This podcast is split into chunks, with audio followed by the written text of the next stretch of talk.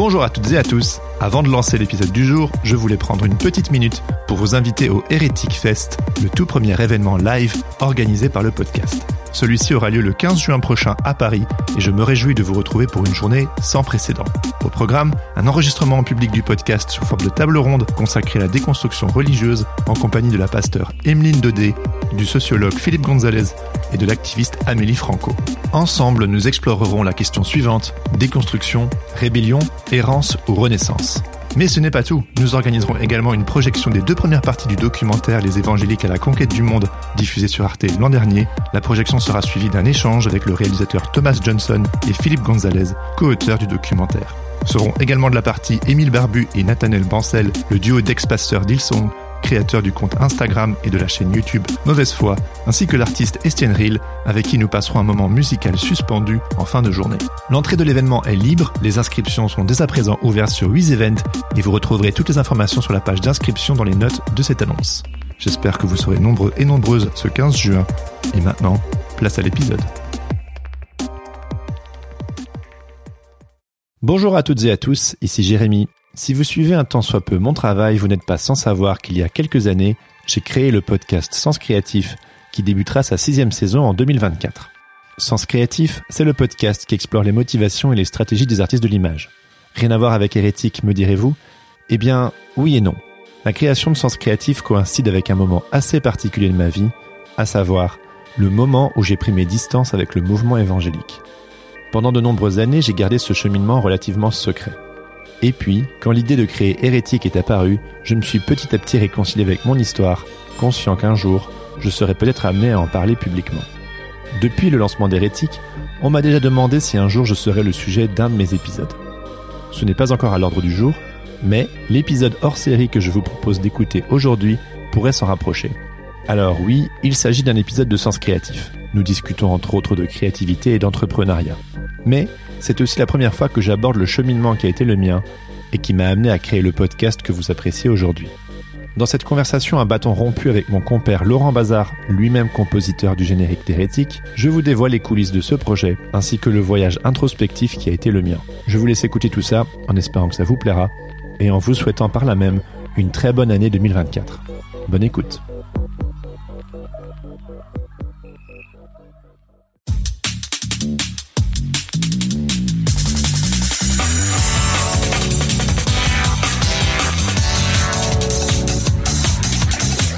Bonjour à toutes et à tous et bienvenue sur Sens Créatif, le podcast qui explore les motivations et les stratégies des artistes de l'image. Je m'appelle Jérémy Kleiss. Je m'appelle Laurent Bazar et nous sommes passionnés par la créativité que nous considérons comme une quête initiatique. Pour nous aider à développer Sens Créatif cette année, soutenez-nous sur Patreon ou Tipeee. Cela vous donnera accès à la communauté du Patate Club, au live mensuel exclusif avec des professionnels clés du milieu de l'illustration et à des tas d'autres bonus pour vous permettre d'avancer dans votre carrière d'artiste freelance. Nous soutenir, c'est contribuer à faire de Sens Créatif un podcast indépendant et une ressource incontournable pour tous les artistes de l'image francophone.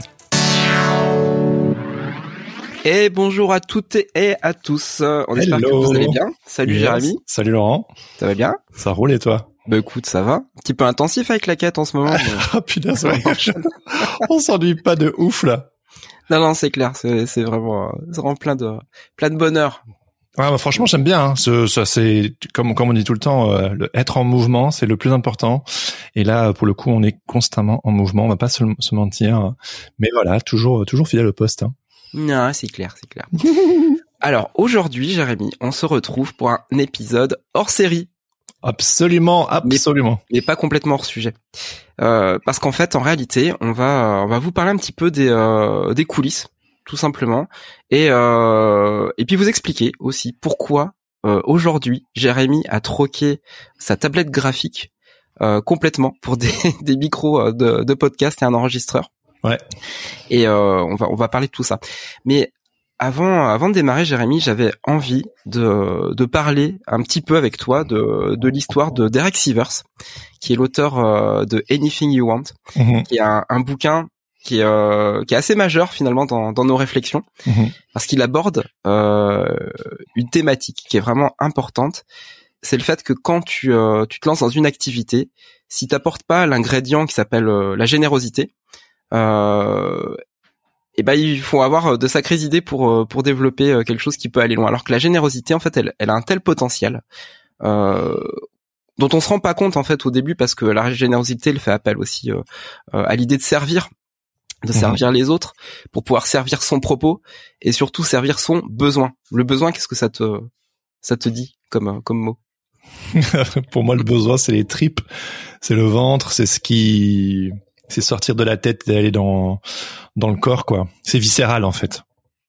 Est-ce que c'est pas en fait la vraie réponse à Qu'est-ce qui te pousse à sortir du lit le matin? Est-ce que c'est le besoin? Parce qu'en fait, on tourne, on tourne autour du pot euh, depuis euh, depuis le début de Sens Créatif, mais est-ce que c'est pas ça la réponse euh, à la question? Si, si, c'est clair. C'est c'est d'aller chercher ce qui est viscéral. Et c'est vrai que quand on dit oui, mes enfants, mon petit café, why not? Mais en réalité, c'est vrai que ce que j'ai toujours essayé de chercher, et ce qu'on essaie de chercher aussi, c'est c'est ce qui est de l'ordre du viscéral, du besoin, et pourquoi on se lève le matin. Ouais, voilà, ouais. Alors, dans l'histoire de, de, Derek Sivers, ce qui est, ce qui est vraiment très intéressant, c'est que à la fin des années 90, euh, c'est un musicien indépendant euh, qui, a, qui connaît son petit succès, mais qui a, un, qui a un souci en fait. Il en a marre des, des labels parce que lui il veut rester indépendant justement. Il veut pas, veut pas se mettre dans dans un cadre qui le, bah, qui lui correspond pas tout simplement. Et euh, il décide de vendre lui-même ses, euh, ses propres CD en ligne. À l'époque, ça n'existait ah pas. Il n'y a pas ouais, il n'y a pas tous ces trucs-là. Mmh. Et en fait, il crée, euh, il crée son petit, euh, sa petite boîte qui s'appelle CD Baby, et euh, il démarre ça tout seul. Et, euh, et en fait, il y a des copains à lui qui trouvent ça génial. Ils lui disent, mais écoute, t'as une, t'as une super idée, et moi aussi je galère, j'arrive pas à vendre mes CD. Est-ce que, euh, est-ce que je peux passer par toi pour vendre mes CD Lui, il dit, nos problèmes, les gars, je vous aime bien. Euh, et ben, on va se monter un petit, un petit système comme ça de, de vente en ligne de CD. Et de fil en aiguille, bah forcément, ça attire aussi d'autres personnes. Euh, il crée un petit mouvement. Et le mouvement, donc, ça appelle ce qu'on appelle un premier follower, qui fait que du coup, ça devient, ça devient quelqu'un qui, euh, qui lui fournit les, finalement, les premiers éléments. Puis il est suivi par d'autres, d'autres personnes après. Le mouvement appelle le mouvement. Le mouvement appelle le mouvement, voilà. Et, euh, et du coup, CD Baby devient une, une vraie boîte qui vend des, euh, des CD en ligne. Et euh, parti sur cette philosophie-là, euh, à laquelle il, il accorde énormément d'importance. Euh, en, en 2000, euh, donc il a démarré en 98, et en 2000, en fait, il, euh, il emploie une première personne. C'est-à-dire qu'il devient vraiment un, un, patron avec un employé. truc vraiment incroyable. Et huit ans plus tard, il revend CD Baby pour 22 millions de dollars. Voilà, c'est tout ce que je vais faire, mon gars. je te le souhaite. N'empêche que ce qui est vraiment assez hallucinant, c'est que ça part vraiment d'un besoin personnel qui va toucher d'autres personnes et qui va générer derrière en fait un mouvement qui va faire que le projet en fait va prendre des nouvelles formes et des nouvelles formes et des nouvelles formes. Et pourquoi il revend son projet au bout d'un moment? Parce que Derek Sivers en fait, euh, il ne supporte pas le, euh, le poids du succès. Je pense qu'il est un petit peu comme euh, bah, comme tous les artistes, c'est-à-dire qu'au bout d'un moment, quand quand la machine devient une machine, en fait, on perd le on perd l'intérêt de, des mmh, choses. Mmh, mmh, Et là où dans dans son histoire, il y a une chose intéressante à retenir, c'est que c'est quelqu'un qui sait quand s'arrêter et quand passer à, à autre chose. Oh punaise, c'est un gros sujet ça. Hein. C'est un gros sujet, voilà, vraiment un gros sujet. Et euh, et quelque part, c'est quelque chose qui t'a qui t'a inspiré et c'est quelque chose surtout que tu euh, que tu as mis en action. Et, euh, et ben on va en parler, euh, on va en parler ensemble, Jérémy. voilà. Quelle surprise Tu vas nous expliquer pourquoi tu étais illustrateur et aujourd'hui il faut t'appeler Monsieur le podcasteur. Ouais. Oh punaise. Oui, bah écoute, euh, sur la quête, notre euh, bootcamp là, qu'on fait en collaboration avec Ken, on, parle aussi parfois du fait de créer pour se révéler, creating to unfold your inner self. Et euh, j'aime bien aussi parler du fait de tomber amoureux et euh, de se mettre en mouvement. Et moi, depuis que je suis petit, euh, bon, je fais partie comme beaucoup euh, de ces personnes qui savent, euh, qui savaient bien dessiner et qui ne se sont pas arrêtées, qui ont décidé d'en faire quelque chose. Et euh, je pense que je tirais beaucoup de ma gratification personnelle et de mon ego, je sais pas quoi, euh, dans le fait de savoir bien dessiner. Et puis jusqu'à voilà, en 2013, en faire ma ma mon travail professionnel. C'est là où on s'est rencontrés, toi et moi d'ailleurs, en, en, 2013, en mode euh, comment faire pour devenir illustrateur professionnel. Et, euh, et pour moi, euh, voilà, après trois années à, être graphiste. Mais, d'ailleurs, à, l'époque, Jérémy, je, je, enfin, tout ce que je t'ai dit, c'était, c'était, euh, c'était des, des, des, conseils de, de quelqu'un, donc moi, en l'occurrence, qui était le nez dans le guidon de, de ce travail en fait d'illustrateur. Ouais, tout à fait. Ouais. Voilà, donc je t'ai vraiment donné les, les, conseils pragmatiques. Ah, hyper pragmatiques. Voilà. Euh, au moment de 2013, donc c'est-à-dire que oui, c'est ça, c'est inscrit dans une période. Euh, à la... ce qu'on connaît encore maintenant. Ouais, oui, ça, ça a pas mal changé aussi depuis. Mais ouais, ouais, ouais. Pour moi, vraiment, euh, j'y suis allé. Euh, j'ai toujours été quelqu'un de très euh, tout ou rien, pas de plan B. faut y aller à fond pour que ça marche. C'est pas notre why pour le coup, hein, le, le, pourquoi, pourquoi on faisait les choses. Non, on n'y pense pas trop. Pourquoi c'était je veux gagner de la thune en faisant de l'illustration, voilà. Parce que ça a l'air formidable de, de juste pouvoir. Ça a l'air possible a priori, donc pourquoi s'en priver? Et donc, ben, ben, je me suis lancé à corps perdu là-dedans. Euh, ça m'a beaucoup plu. Euh, quand je me suis lancé, j'avais pas d'enfant. Euh, j'avais une, une, une grosse, grosse, grosse énergie. Euh, et puis donc, euh, bon, là, les auditeurs et auditrices de Sens Créatif connaissent un peu l'histoire, mais grosso modo, j'ai mon premier enfant en 2018. C'est un choc. Euh, ça m'occupe beaucoup, tellement que voilà, je galère un peu professionnellement et financièrement, et euh, je me pose la question est-ce que je continue ou pas? Et en fait, entre deux, j'ai découvert les podcasts. Donc en 2015, 2016, euh, big up à Andy G Pizza justement avec Creative Pep Talk qu'on connaît tous les deux et que qu'on affectionne tout particulièrement. Qu'est-ce que qu'Andy t'a il t'a apporté en fait à son à son écoute avant même que tu euh, que ailles le, le rencontrer, que tu fasses un bootcamp avec lui. Qu'est-ce que les premières écoutes, qu'est-ce que ça ça a créé chez toi en fait? C'était dingue. C'est dingue parce qu'il y avait quelqu'un que bah déjà, on a beaucoup de choses en commun dans notre vie personnelle, donc on, se rejoignait aussi beaucoup euh, d'un point de vue personnel et idéologique et philosophique. Et puis ce podcast hyper entraînant, hyper concret, hyper vu que moi mon enjeu de base euh, depuis que je suis petit, c'est un enjeu économique. Euh, ben et vu que c'est un ricain, bon ben ils sont là pour faire du pognon, mais pas que.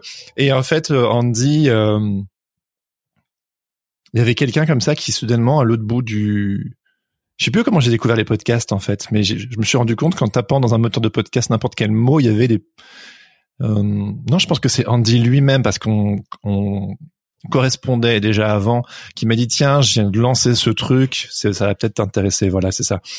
Et puis ben ça a été un vrai compagnon pendant pas mal d'années. Pendant bah attends 2015, je pense qu'il a lancé en 2014 je dirais entre 2014 et sachant que je me suis lancé en 2013 entre 2014 et 2019 facilement ça m'a vachement accompagné et ça donnait des clés en termes d'entrepreneuriat.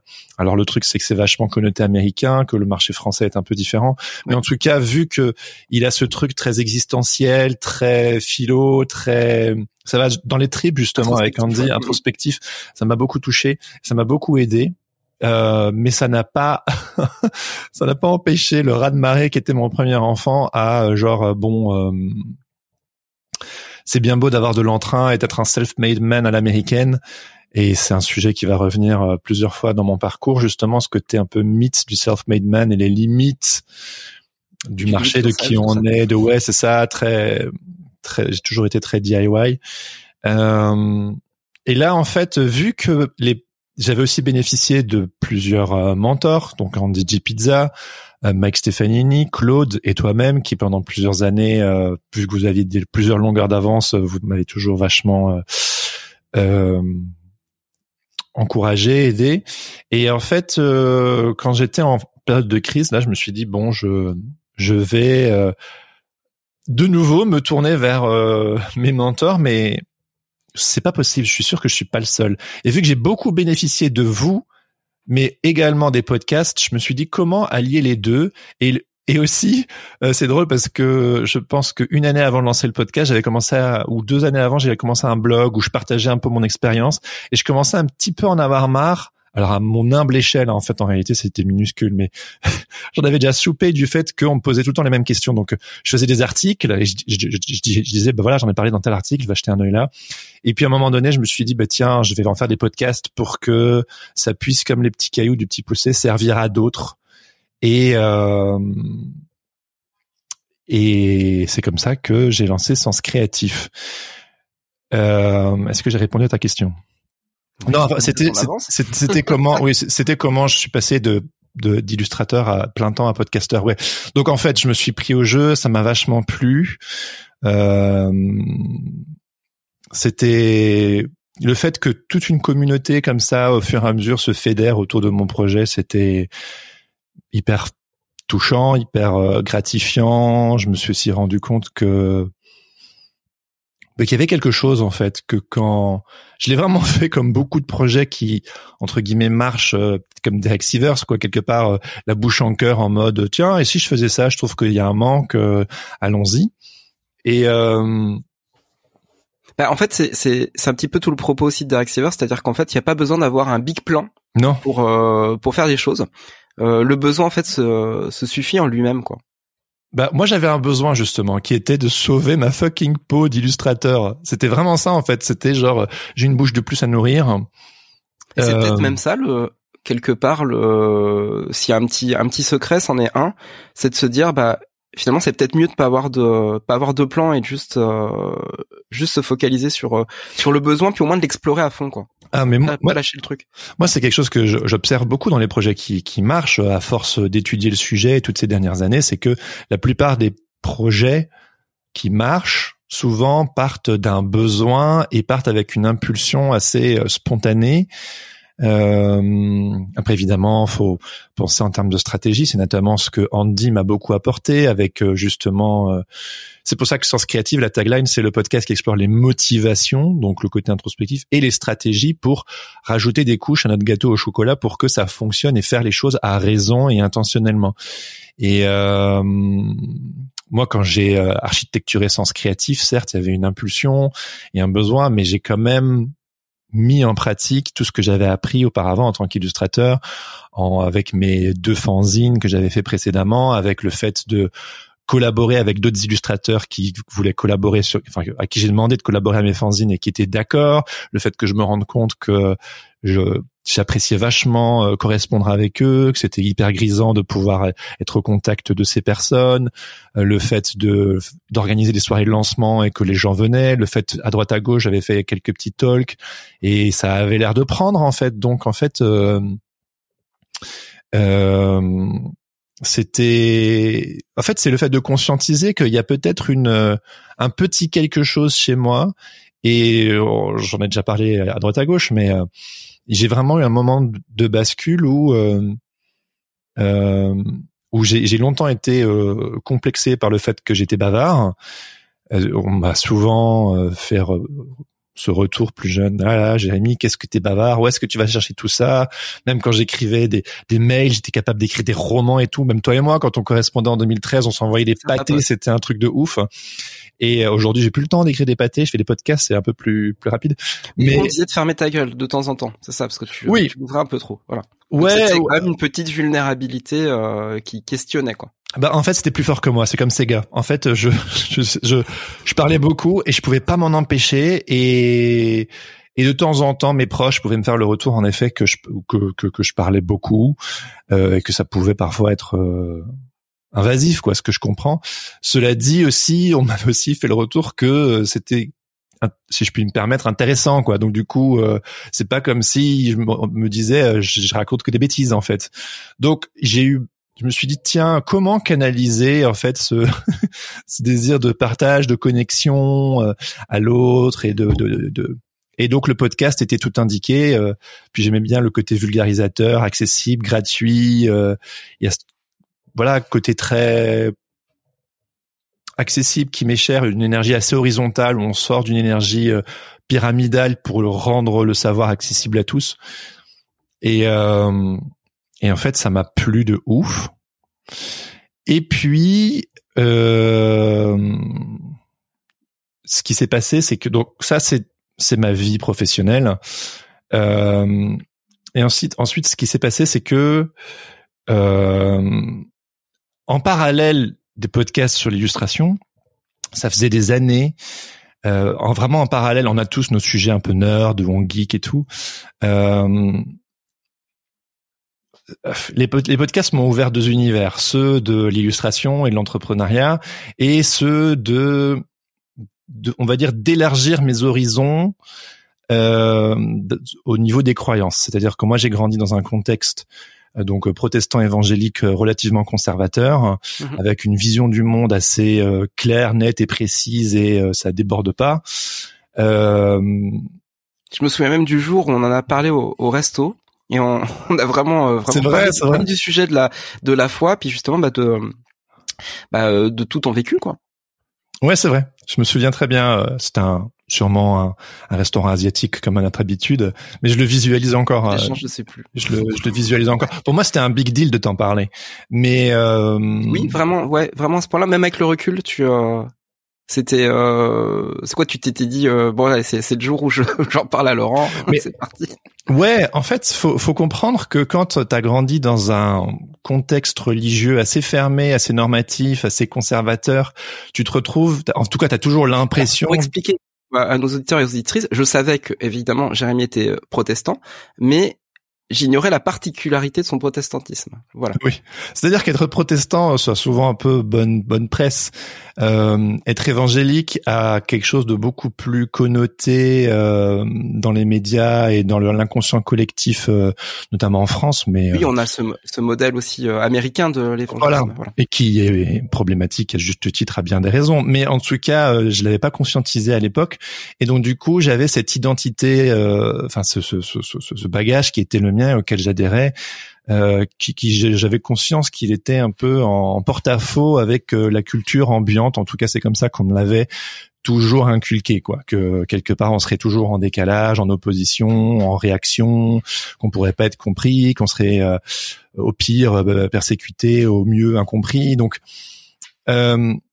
j'avais j'avais conscience de ça et c'était presque une forme de de, de le, mot honte est peut-être un peu fort, mais en tout cas, je savais pas quoi foutre de ce truc qui, justement, au moment où je t'ai rencontré, bah, pas encore à ce moment-là, mais genre quelques années après, justement, euh,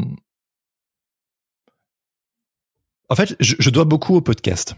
C'est pour ça que j'ai une grande affection pour les podcasts, c'est-à-dire que il y a eu quelques événements dans ma vie personnelle euh, qui ont fait que mon mes croyances ont été euh, par moments euh, chahutées et chamboulées. C'est pas le propos aujourd'hui, ça, ça me regarde. Mais euh, les podcasts m'ont ouvert en fait à une compréhension du monde beaucoup plus vaste. et je me suis rendu compte que la vision du monde euh, notamment avec le bagage religieux qu'on m'avait légué. Il y avait des choses intéressantes, mais que qui était beaucoup plus large en fait. Que le monde, il était beaucoup plus large et aussi pas aussi binaire et pas aussi clair et net et et euh, pluriel et multiple et beaucoup plus beau aussi que ce danger constant que éventuellement on me on m'avait euh, par moment inculqué. Et en fait, c'est venu comme ça a été un ça a été et un vent d'air frais et un choc. Euh, pour donner une illustration, j'aime bien euh, si vous avez regardé la série Unorthodox sur Netflix, elle est absolument formidable. C'est euh, vraiment l'histoire de cette jeune fille qui grandit dans une communauté juive assidique à New York et qui par la, qui, qui, quitte cette communauté et qui part à Berlin pour ses études de musicologie, si je me trompe pas, et qui soudainement découvre un monde qui est juste le monde normal et qui n'est pas aussi horrible que celui qu'on lui avait décrit et qui était beaucoup plus complexe et il y a des choses bien, des choses moins bien, mais en tout cas le monde qui s'ouvre. Et en fait, les podcasts étaient donc évidemment américains parce que la culture protestante évangélique est majoritaire aux US. Là où le catholicisme est beaucoup plus euh, implanté en Europe, euh, là-bas c'est euh, l'évangélisme. Et donc du coup, c'est normal que vu qu'ils sont aussi souvent dix ans en avance de nous, que quelque part ils se sont mis à détricoter le machin. Et donc, il, y a des, podcasts sur le sujet. Ah bah de, de ouf en fait. Et sachant qu'il y a une spécificité qui est, euh, on parle souvent euh, sur Sens Créatif ou même dans la quête euh, notre bootcamp de la magic touch ou c'est quoi votre singularité, vos ingrédients. Moi, mm. moi il faut faut que vous sachiez que un truc qui m'a beaucoup formé, qui m'a beaucoup apporté, c'est la musique alternative chrétienne. Donc c'est-à-dire que j'ai grandi dans quelque chose. C'est une niche. C'est une niche. Et je pense qu'il y a, hum, en tout cas pour l'adolescent que j'étais, il y avait des choses que je trouvais relativement kitsch dans la culture religieuse qui était la mienne, là où euh, le punk, le hardcore, le metal, le rock chrétien, ça sonne désuet, mais euh, quand j'étais adolescent, c'était mon seul accès à une forme de coolitude en fait. C'était genre euh, et vraiment les Américains parce que c'est des fichus capitalistes. Il y, a des groupes très cool. Hein. Voilà, c'est ça. C'est que en fait. il y a toute une industrie du disque et de la, de la, la, musique chrétienne aux US. Et en fait, il y a des groupes vraiment, vraiment, vraiment hyper cool. Et euh, ça me permettait, moi, quelque part, de redorer mon blason, de d'avoir... Euh, tu sais, quand t'écoutes du punk ou du hardcore, t'es déjà dans une niche. Et moi, j'écoutais du punk hardcore chrétien, des mecs qui hurlent dans des micros pour euh, soit partager leur leur malaise ou ou pour pour évangéliser quoi, grosso modo. pour, ça nourrissait ton âme d'artiste. Tout à fait. Euh, âme d'artiste. non, mais c'est vrai. Âme d'artiste. On, on, est vraiment, on est vraiment là-dedans. C'est-à-dire que bah, c'est, c'est tout ce qui constitue finalement ta, ta culture de, d'adolescent en fait et de, de jeune adulte quoi. Il y a. Bah, t'as besoin de t'identifier la sous-culture, tu vois, la, oui, la sous-culture. C'est ça, oui. Euh, moi, ça m'a fait... perso, quoi. Et puis c'était avant les réseaux sociaux et tout, donc moi, euh, j'ai été nerdé sur des labels, euh, sur j'ai téléchargé QuickTime pour regarder des clips vidéo parce que YouTube n'existait pas. Euh, je. C'est ce qui t'a donné envie de faire des pochettes de disques aussi. Exact, exactement, oui. Oui, tout à fait. Ouais, ça vient de là. Je, euh, mes, mes, mes maîtres. Même si t'en as pas fait, euh, mais finalement. J'en ai déjà parlé sur Sens Créatif, Invisible Creature, le duo de frères là euh, mm. de Asterix Studio. En fait, c'était un, c'était un studio de design euh, qui, qui était implanté euh, dans un dans, dans, le plus gros label de musique chrétienne alternative Tooth and Nail et Solid State Records aux États-Unis à Seattle. Et en fait, c'était juste des génies euh, qui faisaient toutes les pochettes d'albums de ces groupes qui que moi je bouffais. Et c'était aussi dans un groupe de métal appelé Demon Hunter, chasseur de démons littéralement. Cela dit, ils sont très très cool. Et euh, donc du coup pour moi c'était le combo absolu quoi. Et euh, donc vachement influencé par cette culture là. Euh, j'ai découvert un podcast qui s'appelait The Bad Christian Podcast, qui était donc euh, mauvais chrétien podcast, euh, qui, était grosso modo, je la fais super courte, mais des mecs issus d'un groupe euh, de démo hardcore chrétiens dont euh, l'Église avait implosé, la communauté, vraiment un drame, un truc assez assez compliqué, des jeux, des enjeux de pouvoir, un truc assez moche. Marsfield Church à Seattle. Et en fait, eux, ça les a aussi bousculés dans leur foi, dans leur conviction, le fait que ça explose comme ça et qu'ils se sont rendu compte qu'il y avait beaucoup de choses qui étaient assez vilaines. Et en fait, euh, ils se sont mis à faire un podcast pour questionner toutes les personnes dans cette industrie, qui sont évidemment des groupes qui ont qui sont nés dans des euh, dans des dans des groupes de jeunes issus de communautés évangéliques. Ils étaient bons musicalement. Ils ont commencé à tourner aux États-Unis. Puis ils ont commencé à tourner avec des groupes qui partageaient pas leurs valeurs. Puis ils ont commencé à tourner à travers le monde. Et puis en fait, ils, sont, se sont ils sont allés en Europe, euh, au Japon, euh, partout. Et puis ils se sont rendus compte qu'il y avait plein d'autres compréhensions du monde différentes. Et donc, il y a eu beaucoup de ces groupes qui, entre guillemets, ont perdu la foi ou qui, du moins, ont, revisité leur foi. Et donc, moi, j'ai ce podcast qui, avec tous ces groupes que j'ai nerdé quand j'étais plus jeune et que je continue encore toujours de nerder à droite à gauche, qui partageaient ça. Donc moi j'étais genre waouh. Et puis ce podcast au fur et à mesure, il s'est ouvert. c'était pas que de la musique, c'était finalement ils ont commencé à inviter euh, des auteurs, des autrices, des théologiens, des activistes. Et donc c'était le premier podcast de déconstruction religieuse, c'était mon angle. Et donc, ça m'a permis d'ouvrir mes horizons. Et puis, tel podcast invite tel autre podcasteur, et puis, et, et ainsi de suite. Et donc en fait, ça a ouvert mon univers. Bah, à un moment, ça sort de, ça sort de la bulle et puis ça va, ça va, ça transperce la bulle et puis du coup, ça va toucher plein d'autres sujets euh, dont tu avais absolument pas idée. Tu dis, ah, ok, d'accord, ok, bang, bang, bang, bang. Bah, c'est ça. Et donc en fait, j'ai continué mon enquête, c'est-à-dire que bon, en fait, il y avait le vrai plaisir geek du côté euh, musique, mais après, au fur et à mesure que ta compréhension du monde s'ouvre sur, euh, bah, certaines de tes croyances que tu, que tu pensais fondamentales et qui étaient bon le monde le monde dans lequel je vis souvent n'a pas l'air de vouloir l'accepter, mais c'est ça la vérité, ok? Euh, a en fait une forme de, ben en fait il y a plein de points de vue qui se valent, etc. J'ai commencé à lire des livres, j'ai commencé aussi à, à m'ouvrir à plus de compréhension du monde. Voilà, je me répète. Puis le fait de vivre à Paris aussi, euh, et ça, ça, boue quoi. Il y a beaucoup de. C'est vraiment comme la, la, fille dans un orthodoxe qui va à Berlin quoi. Le fait, le fait de, de quitter ma bulle, euh, parce que c'est une vraie bulle. Hein, faut vraiment le, le, le dire. Euh, c'est c'est une bulle très protectrice, très chaleureuse, une communauté très aimante, très soudée, très solidaire. D'ailleurs, euh... t'as fait, as fait partie aussi d'un collectif artistique euh, dans, dans, dans, le cadre évangélique. Oui, oui, tout à fait. Oui, oui, oui. Euh, je les salue s'ils si, si, se reconnaissent. Donc, tu euh, avais déjà en fait l'expérience de la, de la communauté en fait artistique avant, avant Sens Créatif. en fait, il faut comprendre que vu que tout mon univers tournait autour de ça, j'ai essayé de toutes mes forces de faire euh, coïncider quelque part euh, cette âme d'artiste qui, qui que, que avec, à travers laquelle je m'étais construit depuis que je suis petit et ma foi en fait. Et euh, j'ai essayé de faire coïncider ça dans le cadre euh, de ma communauté euh, de vie, quoi, mmh. ma communauté religieuse, avec les valeurs qui étaient les miennes à l'époque. Et puis, en fait, euh, ma compréhension du monde s'ouvrant de plus en plus, et aussi, euh, chemin faisant, euh, euh,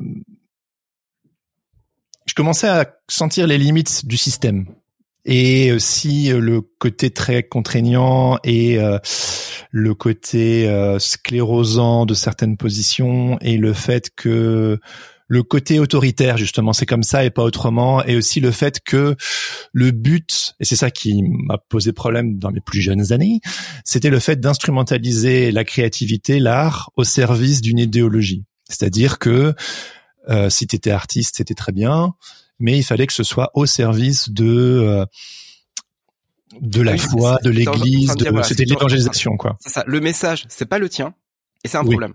Voilà. Et, et le message c'est pas le mien, mais par contre tu peux mettre tes talents euh, au service de ce message. Et pendant mmh. longtemps ça ça m'a été jusqu'à ce que je me rende compte que euh, c'était euh, ça devenait euh, c'était tout sauf vulnérable en fait. C'était euh, c'est raconter une histoire en connaissant la fin en fait. Il y a, pas de fin ouverte. C'est le, le but est toujours le même. C'est de c'est de convertir l'autre à son point de vue en fait. Donc on n'est pas dans de la générosité, on est dans dans de l'argumentaire, on est dans dans de la manipulation, dans de la stratégie, euh, dans de la conversion, dans une forme d'impérialisme, dans une forme de violence, j'ose le terme, et là où quelque part il y avait peut-être quelque chose de bon, bon dans cet évangile qu'on m'a transmis, là où je me, je me rendais compte que c'était instrumentalisé, que quelque part euh, la culture d'église avait presque une, une euh, il y, a un côté communautaire, mais aussi un côté vachement euh, start-up, quoi, start-up nation, où il faut presque entrepreneurial.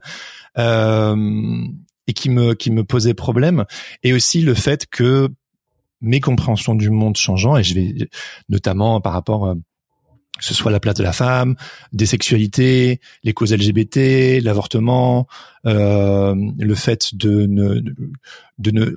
Moi, j'ai grandi dans un contexte euh, relativement fondamentaliste, euh, très littéral, où on prend les choses au pied de la lettre, notamment dans les textes de la Bible, un milieu plutôt de tendance créationniste et et la Bible, la Bible, elle est, elle est vraie, elle est juste, elle est inspirée de la première lettre à la dernière. Il faut pas la remettre en question. Il faut la prendre de manière littérale. Évidemment, je précise que ce que je vous partage est à prendre euh, dans un contexte plus large. C'est mon expérience. Il n'y a pas qu'un seul évangélisme. Euh, il y, a, il y en a plusieurs, mais en tout cas, on, parle, de la dissonance en fait que tu as eu. De ce que, que moi j'ai vécu. Voilà. Et puis il y, a aussi le fait que j'ai grandi depuis que je suis toujours dans un milieu assez charismatique. Et pour ceux qui connaissent pas, il y a une grosse emphase sur les signes et les miracles. Et donc du coup, t'es es assez souvent hors sol, quoi.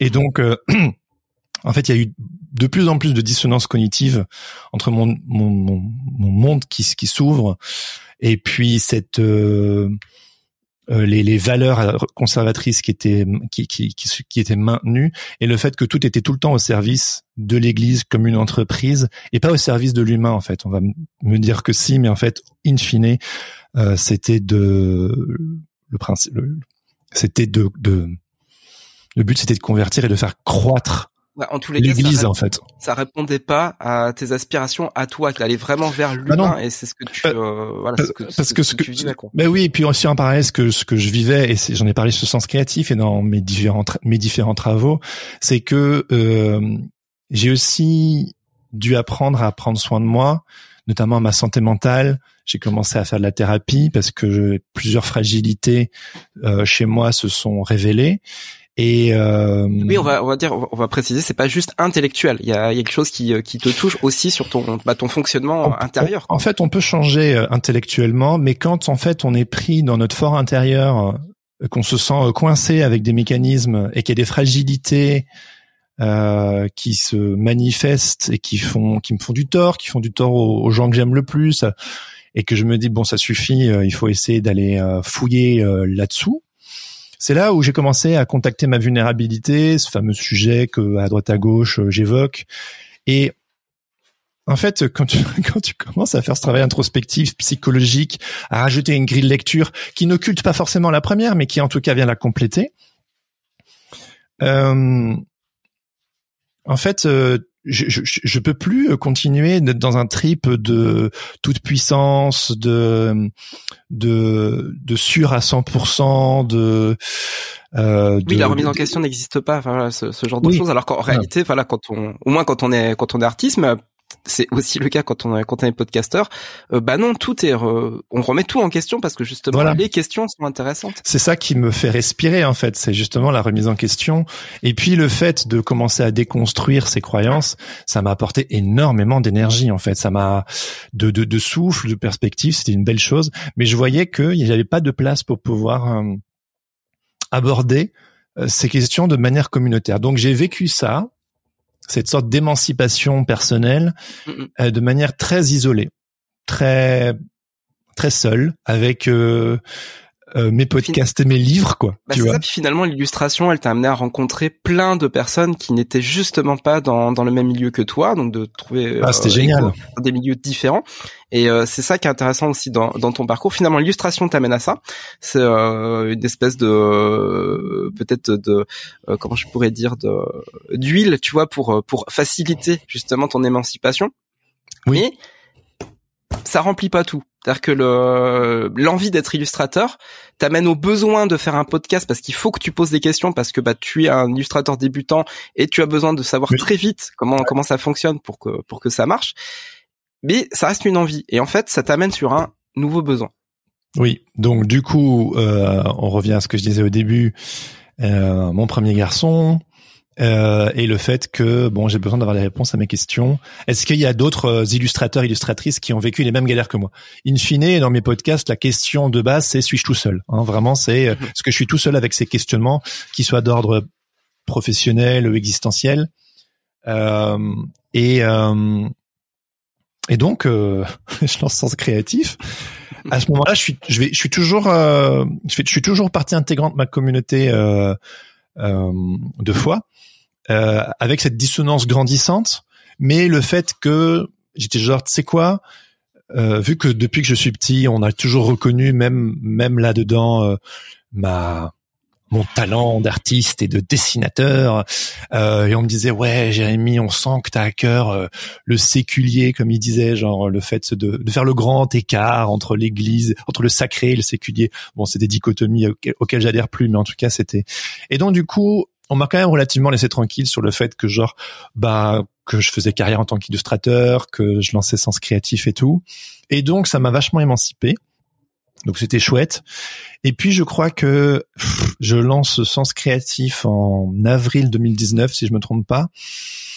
Et euh, et en fait en, en, en septembre euh, je sais plus, en 2020, en tout cas avant le Covid, euh, je décide de faire un break, de ne plus, de ne plus aller, euh, de me distancer en fait du mouvement protestant évangélique.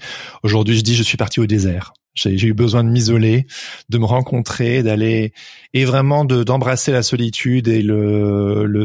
Alors, faut comprendre que c'est vertigineux quand euh, depuis petit tu grandis dans un contexte où tu es toujours en communauté, enfin toujours, euh, genre euh, la communauté de vie est très présente. Voilà, elle est là si jamais, voilà. Toujours voilà, toujours. Et puis vraiment, je veux quand même souligner le fait que j'ai été entouré de plein de belles personnes de, de personnes qui nous ont aidés très concrètement dans des situations euh, qui m'ont et qui nous ont aidés concrètement dans des situations compliquées. Il y a une très belle solidarité.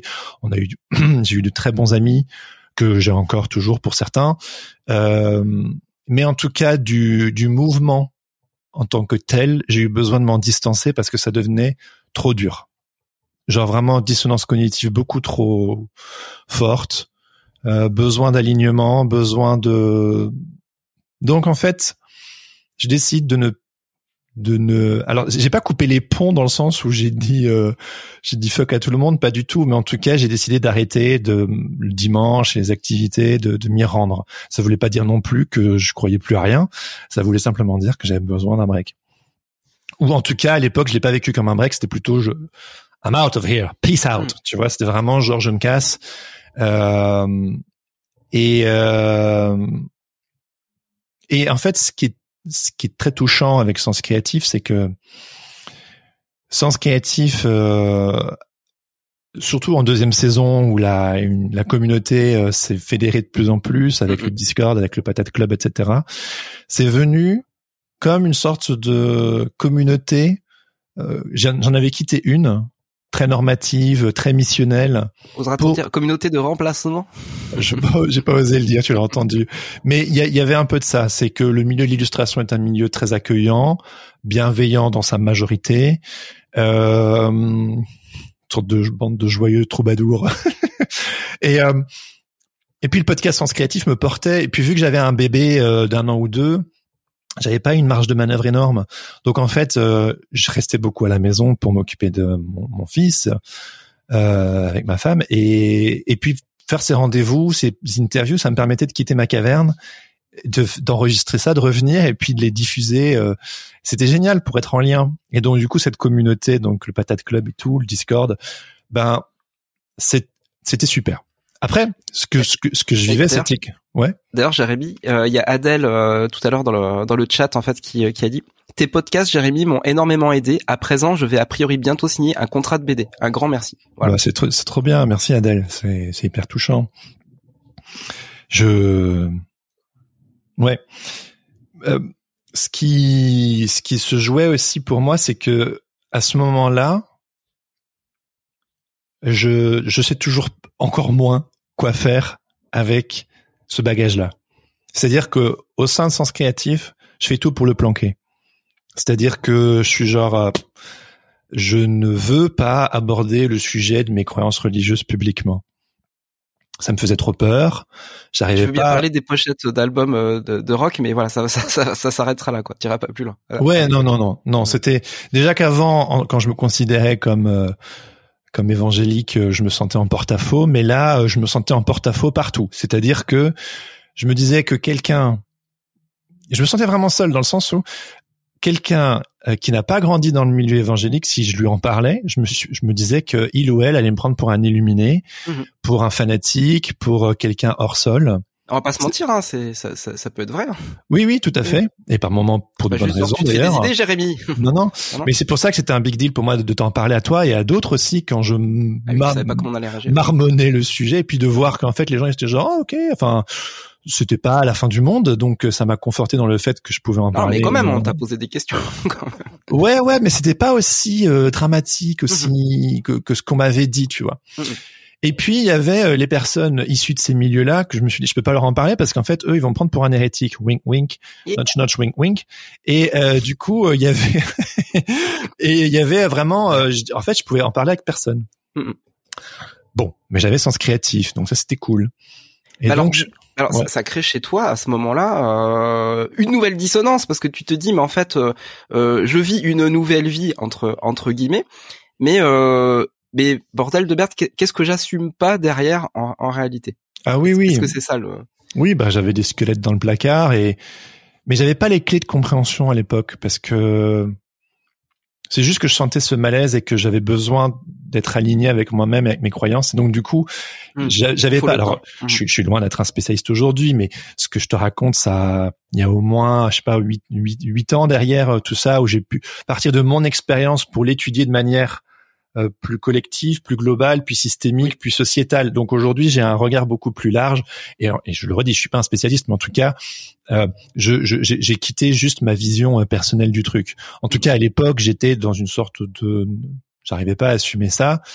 Donc je me suis lancé à corps perdu et dans Sens Créatif. Alors, ce qui est rigolo, c'est que du coup, au, au, sein de Sens Créatif, j'ai joué avec les limites, dans le sens où, enfin, les limites de.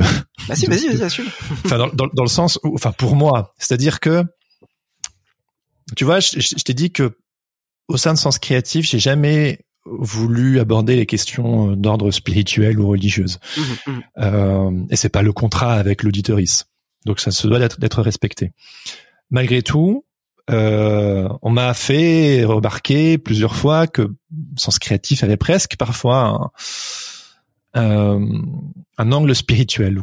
Et je comprenais pas, j'étais genre malgré toi, voilà. Je fais tout pour le cacher et on me sort ce type de terme. Alors on disait spirituel, pas religieux, mais puis aussi euh, ce qui a fait un peu la force de la saison 2, la saison 1 a été vachement axée euh, plutôt entrepreneurial, comment faire pour euh, gagner sa vie en étant illustrateur et illustratrice. La saison 2, j'ai un peu plus assumé après avoir fait montre de vulnérabilité que je pouvais aller un peu plus loin, que le monde allait pas s'écrouler si euh, je m'exposais un petit peu.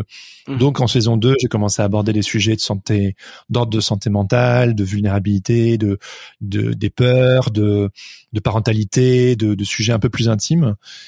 Et euh, et c'est là où euh, je me suis rendu compte que il y avait un comment dire il y avait une, une réception encore plus forte qu'en saison 1 parce que j'allais sur ces sujets un peu deep donc c'est là où j'ai été un peu plus loin dans le fait d'assumer ce côté aussi conditionné par mon éducation et mon mon contexte hein, mais mon appétence pour les sujets gros guillemets euh, profonds euh, existentiels psychologiques philo enfin tout ça et donc C'est ce que nous dit euh, Crocuit dans, dans le chat, c'est-à-dire que bah, la distance, elle se fait entre l'idéologie et le spirituel. Et du coup, le spirituel, il se fait bouffer par l'idéologique. Et du coup, c'est pour ça qu'on a du mal à, ouais. à en discuter derrière. Exactement. Alors que spirituel finalement est très est très sain et, et je souhaite à tout le monde d'avoir une spiritualité quelle qu'elle soit, même de croire en rien, c'est une spiritualité pour moi. Mais tout à fait. Mais il faut comprendre que pour moi, euh, spiritualité et, et, et religion, c'était c'était du pareil au même quoi. C'est aujourd'hui, je fais la distinction entre la spiritualité et la religion et euh, les deux sont utiles et les deux peuvent avoir des travers et des dangers. Mais en tout cas, pour moi, j'avais une vie spirituelle. Là où aujourd'hui, je l'ai, je l'ai un peu plus euh, relu et où euh, j'ai quand même l'impression que c'était peut-être plus de l'ordre du religieux, même si, bon, à the end of the day, tout ça est complexe.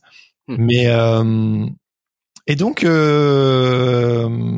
saison 3, euh, je commence la saison 3 vraiment avec bon, il y a toute une communauté qui s'est fédérée comment organiser ce petit monde. Donc je commence à mettre un, accent un petit, un chouille plus fort sur euh, le collectif, le travail en groupe, euh, comment se fédérer, comment s'organiser. Et assez rapidement, je pense dans le premier trimestre, je t'appelle et je te dis, Laurent. Oui, oui, Jérémy. je crois que ça va être la dernière saison de Sens Créatif. Ah Pourquoi? Sachant que t'étais pas encore entré dans le game, même si t'étais euh, dans les coulisses depuis le début. Et en fait, je suis genre, mais en fait, euh, ben, je suis repu dans le sens où j'ai pu interviewer plein de personnes qui m'intéressaient, mes héros, mes héroïnes, euh, mes héroïnes. Euh, et en fait, euh, j'ai cette dissonance qui continue de s'accentuer. J'ai ces podcasts, notamment de déconstruction, qui m'ont beaucoup apporté. Il y a peu de choses comme ça en français. J'aimerais bien aller sur ce terrain-là. Et toi, tu me dis, mais Jérémy, euh, enfin, va au moins au bout de la saison 3, on finit la série comme une bonne série, puis on en reparle, quoi. Donc, moi, en réalité, j'ai construit la saison 3 comme une porte de sortie. Vraiment comme, euh, euh, comme genre, allez, je le fais bien, je le fais jusqu'au bout. Euh, c'est aussi pour ça, notamment que euh... Bah, c'est même devenu un principe, en tout cas dans nos activités communes, c'est on fait les choses jusqu'au bout. On essaie de les faire bien, on essaie de les faire jusqu'au bout. Exactement. Euh, et tu vois, tu vois, euh, euh, en tout cas, je voulais empouvoirer les auditoristes. Euh, notamment, c'est pour ça que j'avais invité Kylian Talin, qui nous regarde peut-être. Oui, Euh, il, était il là- est- il était dans il le chat au début. Pour moi, c'était vraiment genre, bon, euh, Kylian, en termes entrepreneurial, il a mieux pensé. Enfin, il est plus, plus calé là-dessus que moi. Donc, en fait, le fait de l'inviter, c'était vraiment un peu en mode, bon, vous le savez pas, les cocos et les cocottes, mais d'ici la fin de l'année, Sens Créatif, c'est fini. Et je crois que euh, Kylian pourrait Oui, il existe d'autres communautés absolument voilà, ça géniales. pourrait être une communauté euh, explorer, qui, voilà. qui pourrait euh, répondre aux besoins notamment entrepreneuriaux Et et marketing. c'est couillon à dire, hein, mais enfin quand quand on quand on entreprend un, un projet euh, justement où il y a une communauté derrière, bah, on devient responsable aussi euh, de bah, du lien qu'on a qu'on a établi, du lien qu'on a fait pour connecter les, les, les, les gens les uns avec les autres. Effectivement, chacun est responsable de de lui-même ou d'elle-même, c'est évident. Mais mais quand même, il y a il y a ce rôle du leader quoi. Et euh, tu étais devenu un leader, Jérémy. Oui, presque malgré moi. Bon, oui, j'avais- l'impression qu'il était de télévision. Oui, tout à fait. Exactement, mais bien sûr, Laurent. Leader, on va rappeler ce que c'est. Un leader, c'est quelqu'un qui inspire. C'est pas un, c'est pas un manager qui, qui gère les gens. C'est quelqu'un qui inspire, qui, euh, euh, qui a un message. Le message, euh, il le porte à, à quelques personnes. Ces personnes-là deviennent euh, quelque part bah, des ambassadeurs aussi du, du message, le prennent aussi euh, à leur compte. C'est comme ça que ça, ce qu'on, qu'on parlait tout à l'heure, ce que Ouais. Derek Sivers explique très bien, c'est comment, on- comment on génère un, un mouvement et puis qu'est-ce qu'on, En fait- qu'est-ce qu'on en fait après. En Et fait, ça ce te qui dépasse quoi. C'est-à-dire le, le projet à un moment te dépasse, le message et le mouvement est plus grand que Jérémy. Oui. Mais ce qui est rigolo aussi, c'est que justement, cette histoire de leadership, c'est intéressant parce que euh, en saison 1 et 2, je faisais des monologues. Et c'est drôle parce que une personne qui est dans le chat et qui se reconnaîtra m'a fait remarquer que quand j'ai lancé Sens Créatif, alors que j'essaie vraiment de cacher euh, euh, mon bagage religieux, m'a dit, je le savais, je, je sentais que tu étais évangélique. Mais je, dis, mais je lui réponds, je lui ai dit quand on a papoté elle et moi, je dis mais j'en ai jamais parlé. Elle dit oui, mais ça se sentait dans ce côté euh, hyper enthousiaste, euh, justement un peu à l'américaine, un peu façon DJ Pizza hein, quelque part. Euh, et euh, ouais, elle s'est reconnue. Ouais.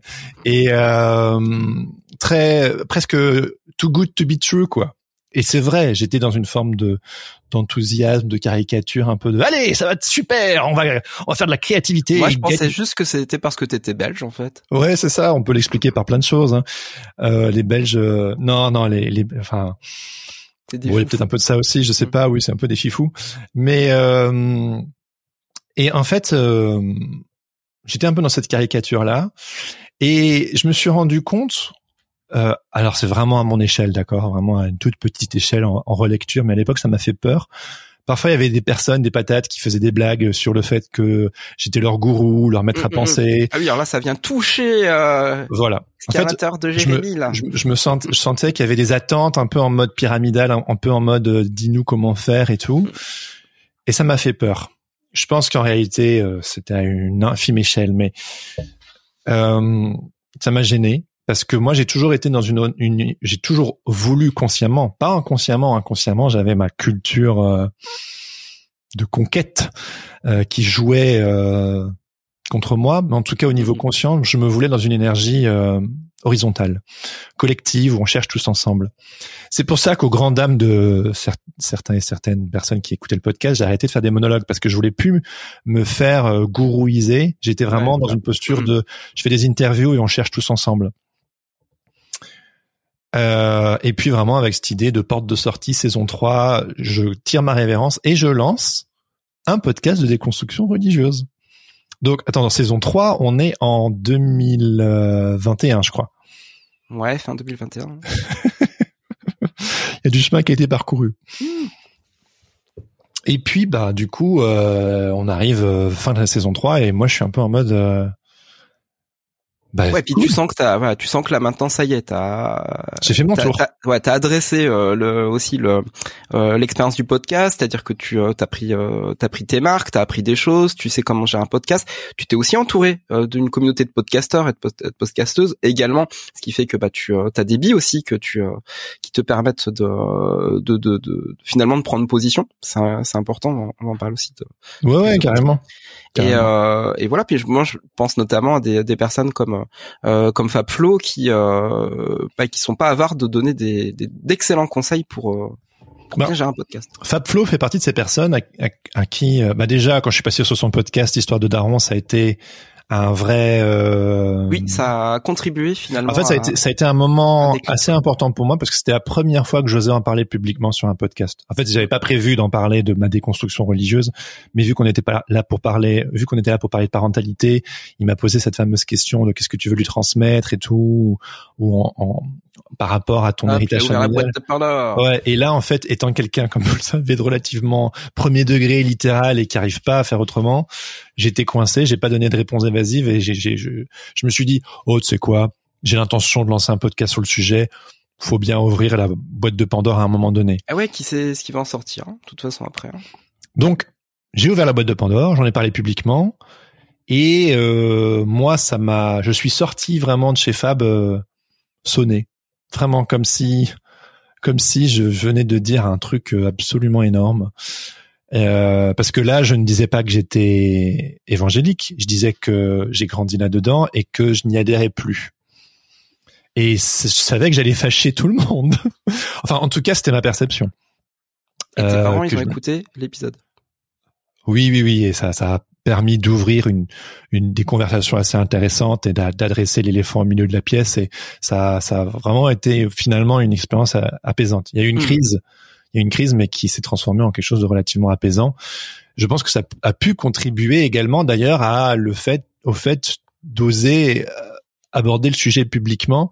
Je connais beaucoup de personnes qui sont un peu dans une dans un même vécu que moi, qui sont tétanisés à l'idée de d'aborder le sujet avec leurs proches, notamment leurs parents et tout.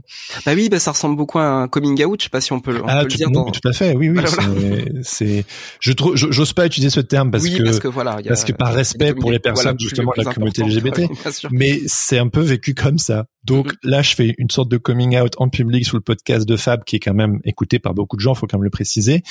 Et euh, et en fait, j'ai que des bons échos, des gens qui sont touchés, qui trouvent ça trop chouette, euh, des personnes issues de ces milieux-là aussi euh, qui les oreilles sifflent et qui, en réalité, j'ai assez, j'ai été relativement évasif, j'ai pas été trop trop trop précis non plus, mais eux, ils ont suffisamment le décodeur pour me questionner dessus.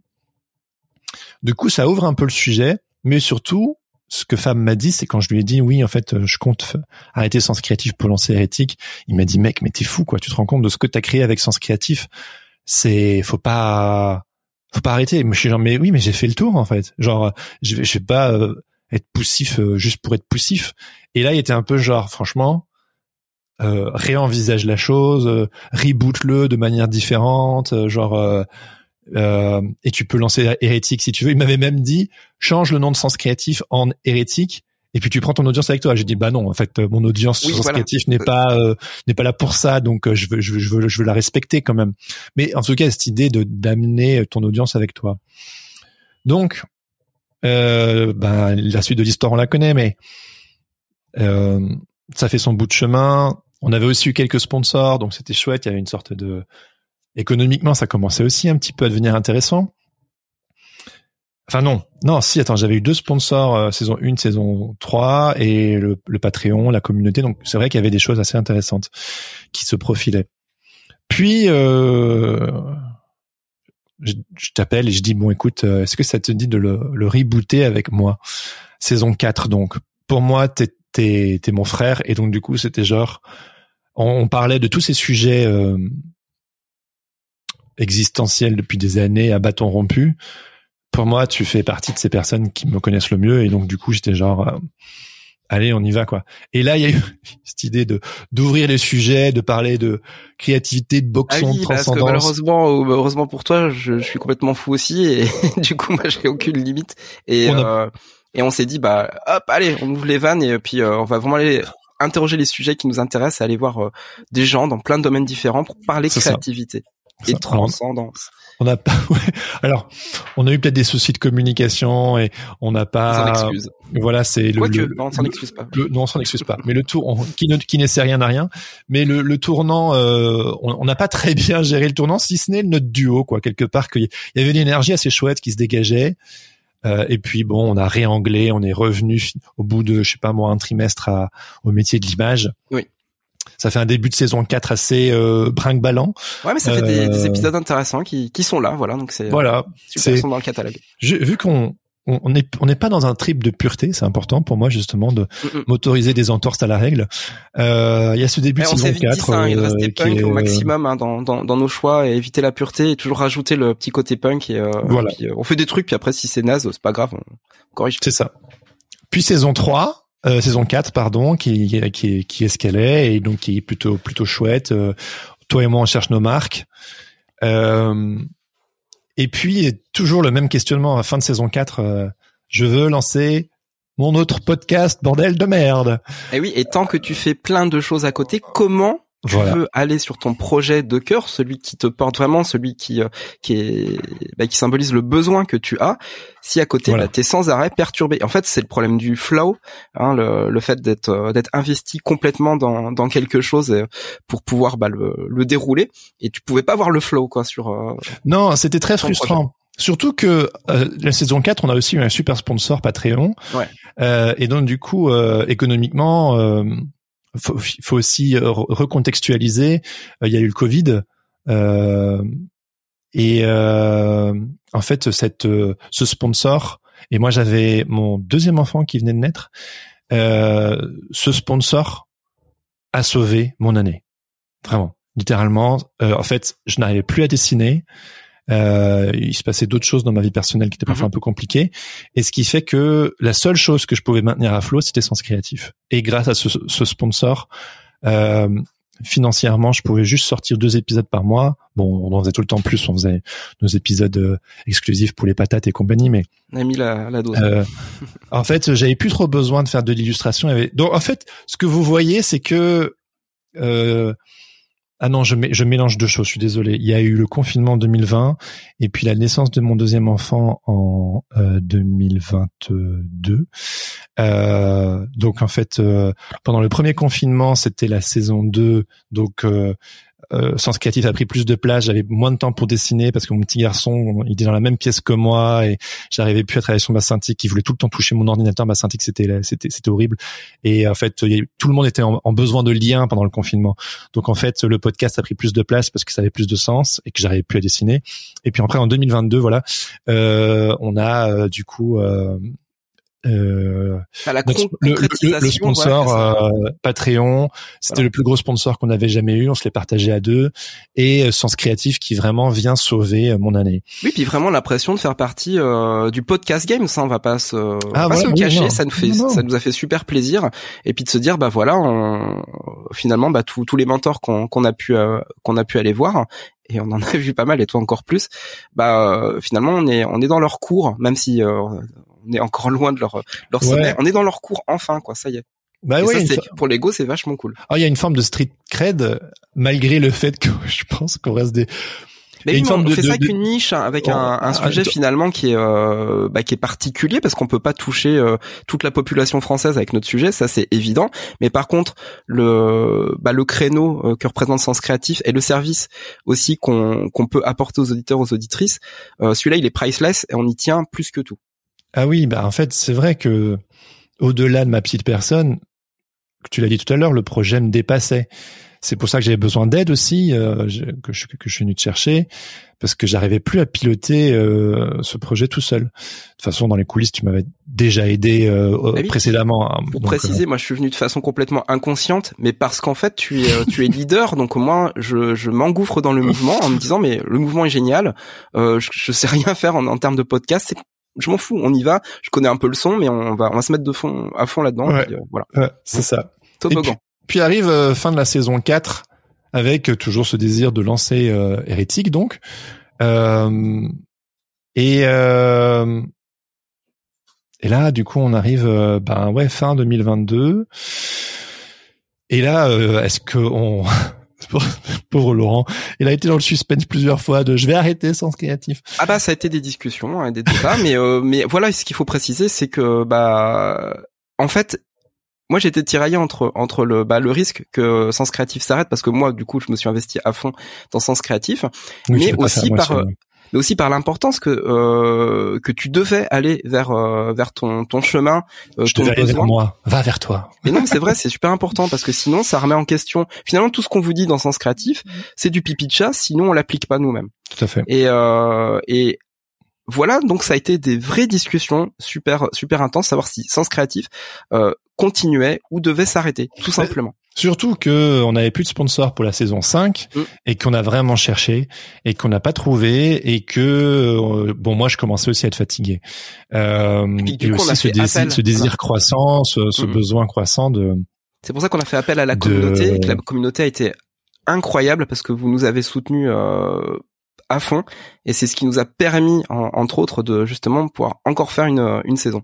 Mais du coup Jérémy, toi de ton côté, ça, ça bah. remettait encore une, une année de, de questionnement par rapport à, à tes, tes envies, besoins. Le nerf de la guerre, euh, c'est l'argent. Donc en fait, euh, vu que c'était, c'était aussi la crise économique, bon, on y est toujours, mais en tout cas à l'époque, euh, vous voyez que les marques, les entreprises soit fermaient, soit devenaient plus, plus frileuses et que le podcast tout le monde trouve que c'est génial, mais finalement qui sont ceux qui investissent c'est une autre chose. Et donc euh, moi j'étais genre mais en fait je peux plus continuer à me cramer comme ça en délaissant euh, ce truc viscéral qui est en train de mourir à l'intérieur de moi si je l'aborde pas et qu'il y a plus de rémunération en fait. Alors évidemment, on, le, le fait pas que pour euh, pour la rémunération, mais ça entre en jeu en termes d'investissement de temps et de retour sur investissement. Ça me paraît logique. Euh, et euh, ce qui s'est joué, c'est que euh, attends, euh, j'essaie de. On, on, avait, oui, on, on, vous a sollicité, on a sollicité les auditeuristes pour, euh, bah, euh, nous soutenir plus financièrement. Euh, et en fait, on a bien dû se rendre à l'évidence que, en fait, euh, euh, c'était pas notre audience. En fait, on n'a pas forcément un public de gens qui sont dans des commerciaux, des gens fortunés.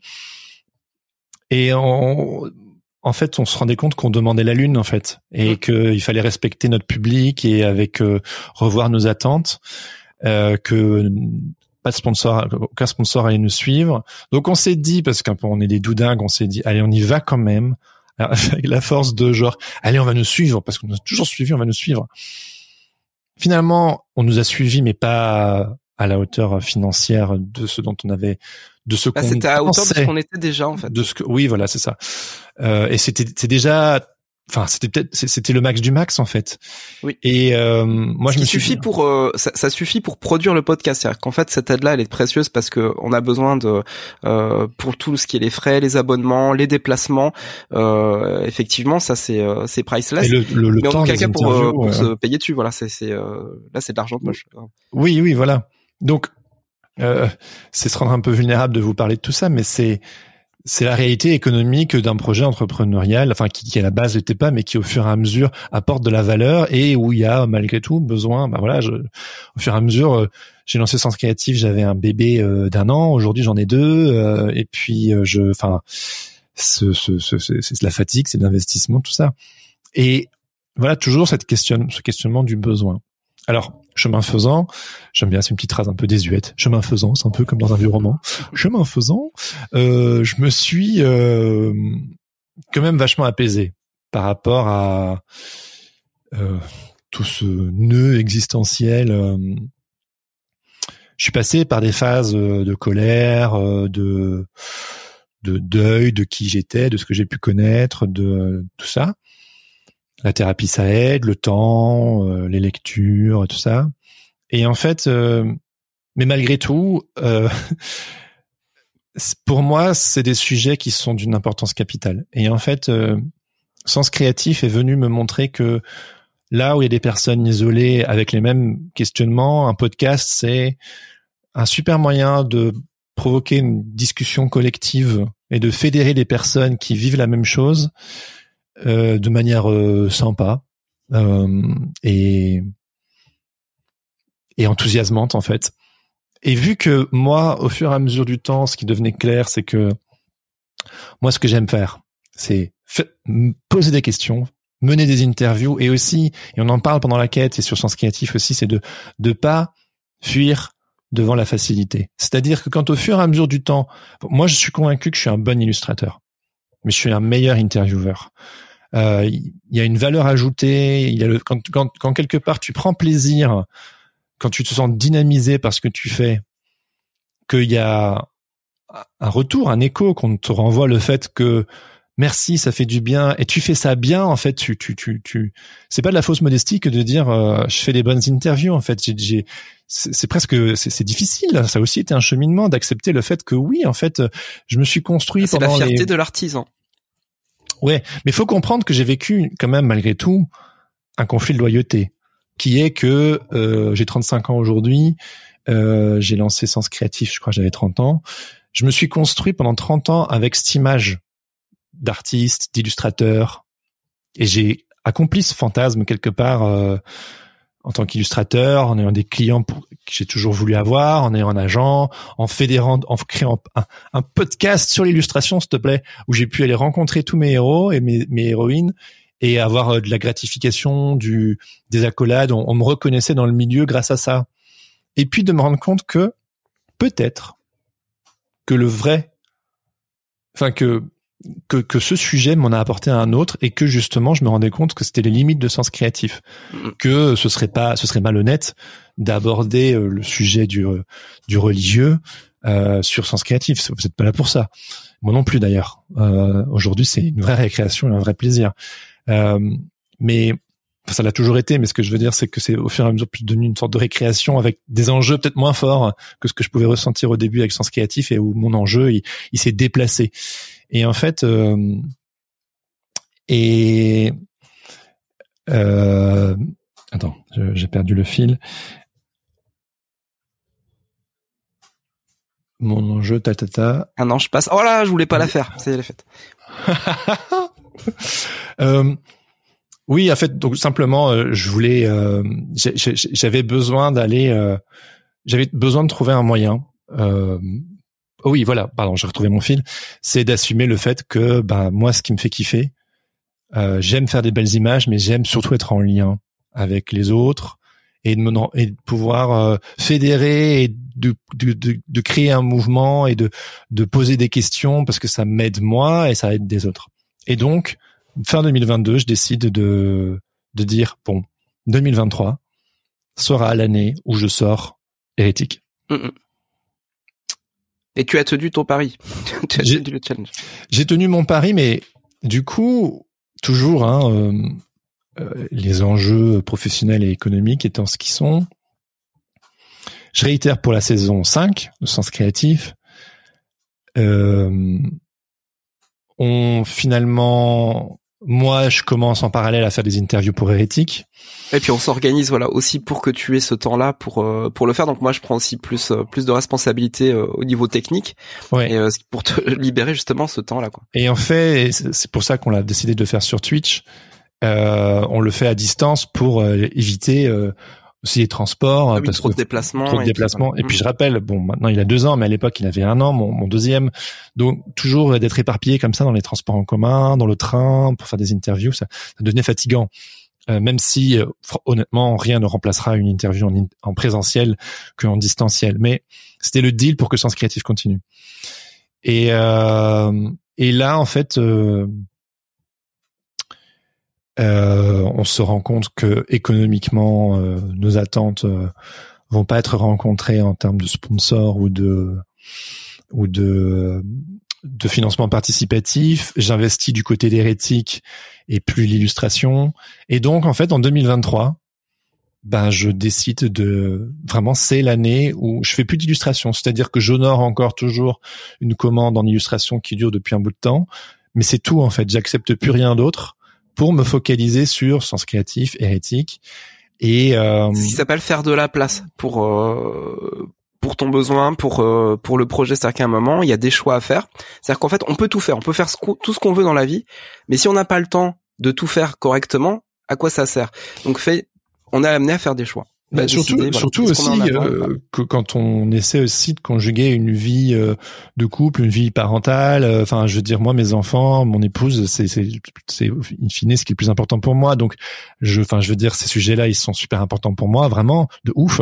mais je je enfin je, je je veux pas mourir quoi. j'ai besoin de de souffler en effet. Donc j'ai comme tu l'as dit, j'ai fait de la place. Mais faut quand même comprendre que c'était flippant dans le sens où euh, en janvier 2023, euh, je gagnais un quart de ce que je gagnais en 2022. Alors j'avais de l'argent de côté euh, qui me permettait de, de, de, voir venir. On m'avait dit oui, va voir des fondations, on va chercher des fonds et tout. Euh. mais malgré tout, c'était genre un peu genre hein, ce projet me tient à cœur, mais au point de refuser des contrats d'illustration et euh, le fait de ben le sponsor s'était arrêté à la fin 2022 et tout ce que j'avais c'était euh, c'était vous les patates quoi. J'avais que ça. Et donc en fait, euh, mais pour moi c'était sûr, Hérétique sortirait à la rentrée 2023. Donc hérétique, c'est euh, si tu peux nous pitcher un petit peu le un petit peu le projet d'hérétique parce qu'on il a il a il a vécu aussi plusieurs euh, plusieurs synopsis et le voilà le, le, le, le synopsis tel qu'il est maintenant donc hérétique euh, hérétique est sorti. Euh, il y a combien d'épisodes déjà qui sont sortis? Il y en a cinq. il y en a cinq déjà de sortis. Est-ce que tu peux nous faire le pitch d'hérétique? Oui, bah hérétique c'est le podcast qui questionne et déconstruit nos croyances religieuses. Donc euh, avec un une, une spécificité très propre au protestantisme évangélique. Et tout comme sens créatif, c'est une quête personnelle, c'est-à-dire que je suis absolument pas objectif dans le sens où je vais démêler mes propres nœuds spécifiques à un certain évangélisme, pas tous évidemment, même s'il y a des choses qui se regroupent, mais euh, qui se recoupent, mais euh, c'est quelque part faire sens de mon histoire que j'ai déjà pu euh, démêler quand même malgré tout un peu par le passé, mais c'est de le faire en public et, d'envoyer le signal. Est-ce est qu'il y en a d'autres? Parce qu'en fait, des contenus comme ça en français, il y en a très très peu, de manière populaire et en podcast. Hein. Il y a des trucs très intello, très très plus littéraire, voilà. Ouais, théologie, littéraire, mais pas trop accessible en fait. C'est c'est le podcast que j'aurais aimé avoir euh, quand j'étais. Euh... Aujourd'hui, parfois on me pose la question est-ce que je suis toujours en déconstruction? Alors parfois je me considère en post déconstruction parce que je suis plus forcément obsédé par tout ça, dans le sens où j'ai un peu fait le tour de mes questions et je, suis plutôt satisfait de là où, où ça, ça m'a donné un élan suffisant pour pour continuer dans la vie. Mais en même temps, pour moi, c'est un processus constant. On, on, déconstruit, on reconstruit constamment. C'est le mouvement, quoi. C'est c'est c'est l'équilibre, c'est le déséquilibre. Euh, c'est juste le fait de respirer, en fait. C'est le fait de plus de pas s'asseoir sur ses certitudes et simplement de de bouger, quoi. Donc oui, oui et non, en fait. C'est juste que aujourd'hui, j'ai juste décidé de d'aborder tous ces sujets qui m'ont occupé toutes ces dernières années, mais publiquement. Euh, et c'est, ça, ça fait vraiment euh, un bien fou de voir que beaucoup de personnes euh, sont dans le même cas et que donc. mais ce que j'aime aussi dire, et je pense que certaines personnes qui écoutent Sens Créatif, qui ont également écouté Hérétique ou certains épisodes, le confirmeront. J'aime bien cette phrase qui dit dans le spécifique réside l'universel, c'est-à-dire qu'il y a une spécificité propre à mon histoire, avec un voilà mais tout le monde peut s'y retrouver. Euh, Quelqu'un me disait que finalement, hérétique questionne euh, la place des des croyances et des et de nos idées, de nos systèmes de valeurs et comment est-ce qu'on se les approprie et comment on les fait siens en fait. Comme un héritage et comment est-ce qu'on le transforme en fait. Et en ça, euh, n'importe qui peut s'y retrouver. C'est comme si vous regardez la série Unorthodox euh, sur Netflix, vous n'allez pas vous dire ah c'est pas pour moi, je suis pas juive assidique. Ben non, en fait c'est une histoire, c'est une histoire et en fait le le fondamentalisme, les dérives, l'autoritarisme, le, euh, les croyances. Euh, finalement, ça s'adresse à tout le monde. J'ai vu un, j'ai vu vraiment un, passage super. Je crois que c'était sur C'est à vous cette semaine. C'était un prof euh, d'histoire qui est euh, maintenant animateur, journaliste, qui expliquait qu'en fait à l'époque il avait amené ses élèves à Auschwitz pour un, un voyage justement bah, pour se, se, documenter, pour pour s'instruire sur euh, sur le passé, le passé de la, la deuxième guerre mondiale et donc de la déportation et notamment bah, le, le, le génocide juif. Et euh, et son euh, son élève en fait c'est euh, c'est c'était un jeune un jeune un jeune des un jeune des cités donc d'origine africaine. Et euh, il avait dit à, à l'aller du voyage, il lui, il lui disait, ben, euh, je, je, je kiffe qu'on fasse ce voyage-là parce que je vais, je vais apprendre des choses. Mais moi, c'est pas mon histoire. Moi, mon histoire, c'est, euh, c'est, l'esclavagisme, c'est le, enfin tout, tout, tout, ce côté-là, quoi. Et euh, au retour du voyage, le, le, jeune retourne voir le prof et lui dit, euh, en fait, je crois que j'ai compris, euh, j'ai compris. En fait, c'est mon histoire aussi. Ah bah oui. Et en fait, voilà, le, le fait simplement bah, de, de se dire, en fait, l'universalité, elle se crée justement dans les spécificités. Et c'est parce qu'on voit plein, plein, plein de spécificités différentes que du coup, on, on capte en fait le, le, le, le, big project en fait. Qu'est-ce que c'est vraiment l'humanité en soi Et on peut être touché par des choses qui sont complètement étrangères à notre vécu. C'est ça qui est formidable, c'est notre capacité à recevoir. Finalement, ce que j'essaie de faire, c'est comment la petite histoire, ma petite histoire, et c'est une invitation qu'on fait avec Sens Créatif, avec toutes les personnes. C'est comment votre votre histoire, comment la mienne s'inscrit dans la grande histoire. Et si finalement on met ça en commun et qu'on qu'on va fouiller, qu'on cherche et qu'on, en fait, on, peut faire sens collectivement, euh, même de l'autre en fait. Supposons qu'on n'a pas grandi dans un contexte religieux euh, fort, mais que je sais pas, prenons, euh, supposons que euh, vous voyez euh, une émission sur, prenons pour l'exemple les évangéliques et que ça vous dit rien, mais que supposons que vous écoutez le, le, podcast, ça vous donne des clés de compréhension que vous pouvez ensuite appliquer à d'autres personnes, d'autres traditions ayant grandi dans des milieux conservateurs relativement fermés ou très communautaires en fait. Donc du coup, en fait, il y a toujours plein de choses qu'on peut qu'on peut prendre. Et euh, je rebondis juste, je me permets sur un commentaire dans le chat, euh, quelqu'un qui, qui dit euh, qui, est, qui écoute Sens Créatif, pas hérétique. Pourtant, elle a un intérêt, et je la connais, je sais, euh, pour les deux sujets, mais elle dit que dans Sens Créatif, il y a une direction, et que dans l'hérétique, elle a peur de rester coincée dans le rond-point. Ce que je peux comprendre, où il peut y avoir euh, la peur de genre, bah, on va juste déconstruire, et c'est tout. Alors que en réalité, mais j'en suis qu'au début du projet, le but, c'est également d'aller quelque part mais que pour euh, quelque part aller quelque part, c'est comme quand on va chez le médecin, on a besoin de dire là où ça fait bobo, on a besoin de faire un constat pour ensuite euh, bon alors qu'est-ce qu'on propose? Et c'est là où mon deuxième podcast, mon deuxième nouveau podcast entre en, jeu. Protestante. Protestante. Dans le sens où avec un point d'exclamation. Avec un point d'exclamation. Là où hérétique, c'est un point d'interrogation qui est vraiment hérétique? Est-ce que c'est celui qui pose des questions? Ou est-ce que c'est celui qui refuse la remise en question? J'aime toujours bien rappeler que les pères de la réforme dont se revendiquent les protestants évangéliques étaient considérés comme des hérétiques et que a priori l'homme ou le fils de Dieu qui a priori aurait serait le haut fondement a priori de ce mouvement-là, euh, a aussi été pris pour un hérétique. Ça lui a coûté la vie d'ailleurs. Euh, je pose ça là, vous en faites ce que vous voulez. Mais en tout cas, euh, Blast a fait d'ailleurs un super. je l'ai pas encore regardé, mais c'est vachement intéressant sur. C'est ça s'appelle euh, Jésus contre le christianisme. Ça a l'air super intéressant. Euh, ah, le titre est canon. Ouais, ouais, ouais. Et puis Blast, ils font toujours de bons boulot. Enfin, pour ce qui me concerne. Le titre est canon. Ah, mais moi aussi, je fais des jeux de mots. Voilà. ah oui, Blast, boom. Euh, et, euh, et, et oui, oui. Et donc, j'ai conscience aussi que euh, déconstruire, ça peut faire peur, notamment pour les personnes qui, comme moi, ont grandi là-dedans.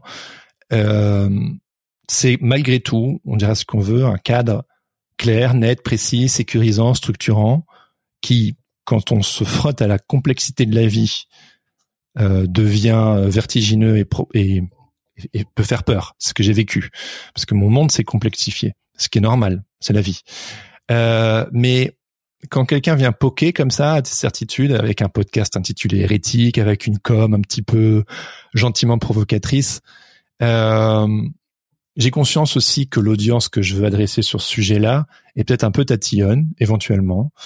Euh, et je le fais à raison. C'est-à-dire que c'est intitulé hérétique parce que si c'est pas pour vous, c'est pas pour vous. C'est dans le titre en fait. Genre si vous pensez que ça va trop vous challenger, que c'est euh, que ça va trop vous bousculer, vraiment n'écoutez pas. Le titre est là pour vous dissuader. Genre euh, c'est et si vous écoutez et que en cours d'écoute vous êtes genre ah c'est vraiment une bande de de païens euh, de genre de de de, faux chrétiens j'en sais rien genre c'est des hérétiques finis je suis genre hé je t'avais prévenu, hein, c'est dans le titre. que les personnes qui écoutent Et en fait, la plupart du temps, c'est ce qu'on me fait, le retour qu'on me fait, et on, ne se réinvente pas. Je suis qui je suis. On me dit en fait, ton contenu il est beaucoup plus doux que ta com. Et en fait, ben oui. Enfin, je reste Jérémy. Enfin, je veux dire, euh, je vais pas commencer à me transformer. En... Voilà, c'est punk bisounours. Je vais pas me transformer en, en je sais pas quoi. Donc, en fait, c'est juste histoire de, c'est le premier pas qui coûte quoi. Bref. Mais malgré tout, j'ai conscience que, et, et j'en suis convaincu, qu'on peut pas rester que dans ce rond-point à laquelle fait référence la personne dans le chat, c'est euh, c'est euh, il faut aller quelque part aussi. Aujourd'hui, je vais quelque part. Quelqu'un m'a dit euh, ah je comprends, tu fais pas un aller-retour, tu vas quelque part. Je dis mais oui, je vais quelque part. Et même si je suis passé par une phase de euh, je suis plus sûr de m'identifier comme chrétien, etc. Euh, et je me considère en tout cas plus vraiment enfin plus plus évangélique, c'est c'est c'est c'est c'est trop dur à moi pour pour moi à porter comme étiquette. Je garde une affection une, une affection pour ce milieu-là, c'est comme la famille. Hein, tu, on a une sorte de love-hate relationship par rapport à, à, nos proches, quoi. Mais il y a quand même du love, et, euh, et je, je, continue de les, les côtoyer euh, de temps en temps, et euh, et j'ai conscience que on peut pas juste rester dans la déconstruction, et c'est en ça que protestante est venu apporter euh, une autre réponse, qui est un des sujets qui fâche souvent quand on déconstruit, euh, en tout cas euh, d'un point de vue religieux, c'est la place de la femme. On se, on est en 2023, quatrième vague féministe incontournable, et donc du coup le féminisme euh, et la place des femmes au sens large, et, se, doit d'être questionné. Et on va dire que, et du coup c'est là où ça rentre en parallèle avec mon besoin, mon tournant en tant que podcasteur plein temps, c'est que euh, en cherchant des fonds, je je croise du coup euh, euh, la fondation Bercier, qui est qui est une fondation protestante, et qui nous disent, qui me disent, mais en fait, toi tu viens nous voir parce que tu tu veux de l'argent pour ton projet hérétique, mais nous on cherche un responsable pour le podcast. Et moi je suis genre, ben non, en fait, moi je veux faire mon mon podcast hérétique en fait je ouais t'étais dans ton idée là fallait pas t'en sortir. En plus t'avais mis du temps à, à pouvoir la mettre en place donc en plus, ans, te, plaît, te, te retitiller encore avec des d'autres perturbations ça pas. Sauf que mon coco le monde est chaos le monde est plein de perturbations le monde est plein d'opportunités à saisir. Exactement et je me suis dit Jérémy sois pas bête. En fait pourtant j'ai résisté hein et je dis en fait t'as une super opportunité. Tu peux être rémunéré, ça vient, ça vient euh, rassurer quelque part le besoin économique. Ça te permet de faire du podcast à temps plein. Et ça te permet de continuer à investir les sujets qui t'intéressent. Parce que c'est formidable en fait d'être euh, euh, donc euh, la Fondation Bercier, il y a ces regards protestants euh, qui en fait partie, et c'est un portail média protestant, donc autant luthéro-réformé que, que évangélique. Et donc du coup, je reste dans ce dans ce monde-là, mais ça me permet de de de de, de continuer d'explorer en fait. Et moi, je leur ai dit, le podcast, c'est le média de l'intime. Moi, ce qui m'intéresse, c'est de questionner les personnes qu'on n'entend pas suffisamment. Les femmes, les enfants, les personnes âgées, c'est grosso modo ce qui m'intéressait. Et donc euh, le projet sur les femmes a tout de suite été pris à juste titre parce que certes ça a le vent en poupe, mais j'ai envie de dire qu'il était temps. Et en fait c'est un des sujets euh, que je veux aborder sur Hérétique, mais zoomer au, titre d'un podcast en fait. C'est-à-dire que la question de la place des femmes, euh, les, les, les, questions d'ordre plutôt féministe et compagnie, euh, ben j'ai décidé du coup de l'aborder pour euh, Regard Protestant. Donc c'est moi qui l'ai proposé, euh, mais c'est produit par eux. Et à côté de ça, je produis d'autres euh, d'autres podcasts pour eux. C'est pas moi qui les mène, mais euh, je deviens presque un, je suis une sorte de chef de projet en fait. Je j'accompagne des journalistes ou des podcasteurs ou des podcasteuses sur euh, pour, pour produire du, du contenu pour eux. Et c'est super, je me, je me, je me transforme en, directeur artistique, je fais bosser les copains, j'ai fait bosser. voilà, c'est ce que j'allais dire. J'ai fait. Alors, il y a qui alors, voilà. Donc déjà, alors toi, t'as fait le générique de Protestante. Vous savez pas peut-être, mais c'est aussi Laurent qui a fait le générique de Hérétique. Euh, j'ai fait bosser euh, Fortifem euh, sur la vignette de euh, Histoire de la France protestante et euh, Histoire des femmes protestantes, qui est un mhm. podcast euh, historique qui va sortir très prochainement. J'ai fait bosser Tom Bornarel, aka Death by Coffee. Ah, si vous connaissez pas, pas son taf, allez voir sur Instagram, on mettra les liens. C'est lui qui a fait la vignette d'Hérétique également. Et en fait, j'ai d'autres projets que et tu n'as pas cité Anavanda Pardon, non, non excuse-moi, bien sûr, évidemment, Anavanda Gogusé, qu'on a aussi reçu sur Sens Créatif et qui a fait la vignette de protestante. Pour moi, c'était incontournable. On va faire un podcast sur les femmes. On va, entre autres, pas que, mais aborder des sujets liés euh, au féminisme. Euh, je précise que c'est c'est pas un c'est pas un podcast féministe dans le sens où il est pas militant. Ce sont des portraits de femmes protestantes engagées et donc où on aborde leur vie mais aussi leur combat. Euh, je pense qu'il est peut-être que j'ai pas suffisamment une bonne compréhension du féminisme, mais je pense qu'il est féministe en, en ce qu'il met en avant des femmes, exclusivement des femmes. Et euh, mais c'est pas un podcast de lutte dans le sens où c'est plutôt un podcast engagé que militant dans le sens où euh, on est, j'écoute et je suis je suis dans une posture différente d'hérétique. Sur hérétique, je donne beaucoup plus mon avis. Je suis vraiment à 60-40 sur hérétique. Là où euh, sur protestante, je suis à 10-90 quoi. Genre, je suis vraiment dans l'écoute, l'écoute active et et je, je, fais en sorte que que, que ces femmes se, se, racontent. Et on va autant aborder des questions liées à la spiritualité que euh, au féminisme, que à l'écologie, que euh, euh, à la diversité, que à l'inclusivité. En fait, ce sont les gros enjeux sociétaux. Quelque part, le, le pitch, c'est donc le, le, premier podcast grand public qui, qui qui part à la rencontre des femmes protestantes engagées. Et quelque part, c'est est-ce que la pensée et la spiritualité protestante pourraient apporter une réponse aux enjeux sociétaux actuels? Et moi, je trouve qu'elles ont une pensée absolument formidable et hyper intéressante. Euh, surtout, enfin, faut du coup, pour boucler la boucle, euh, après plusieurs années au désert, euh, ben, ça fait plusieurs années que j'explore la tradition euh, protestante réformée qui est, qui est différente de celle que j'ai connue. Et ça me fait beaucoup de bien. Euh, ça me réconcilie. Euh, et en fait, évidemment, je vais, d'un point de vue personnel, beaucoup questionner des femmes issues de là. Pas que, j'interviewe également des femmes évangéliques qui ont des choses importantes et intéressantes à dire également, parce que moi je suis pour la multiplicité et de, de points de vue, hein, une société plurielle et ouverte. Et euh, bah c'est comme du petit lait quoi, ça me fait, c'est, ça fait, enfin peut un mauvais jeu de mots là, mais ça me fait du bien quoi. Mais quel bavard, c'est pas possible. merci, merci Jérémy pour euh, pour ce tour d'horizon de, de tes de tes nouveaux podcasts. Je trouve vraiment génial bah, le le lien qui euh, qui est fait finalement euh, avec tout, tout ton aventure, tout ton voyage avec euh, Sens Créatif. Et c'est pas c'est pas déconnecté pour le coup, tu vois. Il y a il y a une vraie logique qui t'a qui t'amène qui t'amène à tout ça. Et, euh, et voilà, bah moi je moi je kiffe je kiffe ton voyage.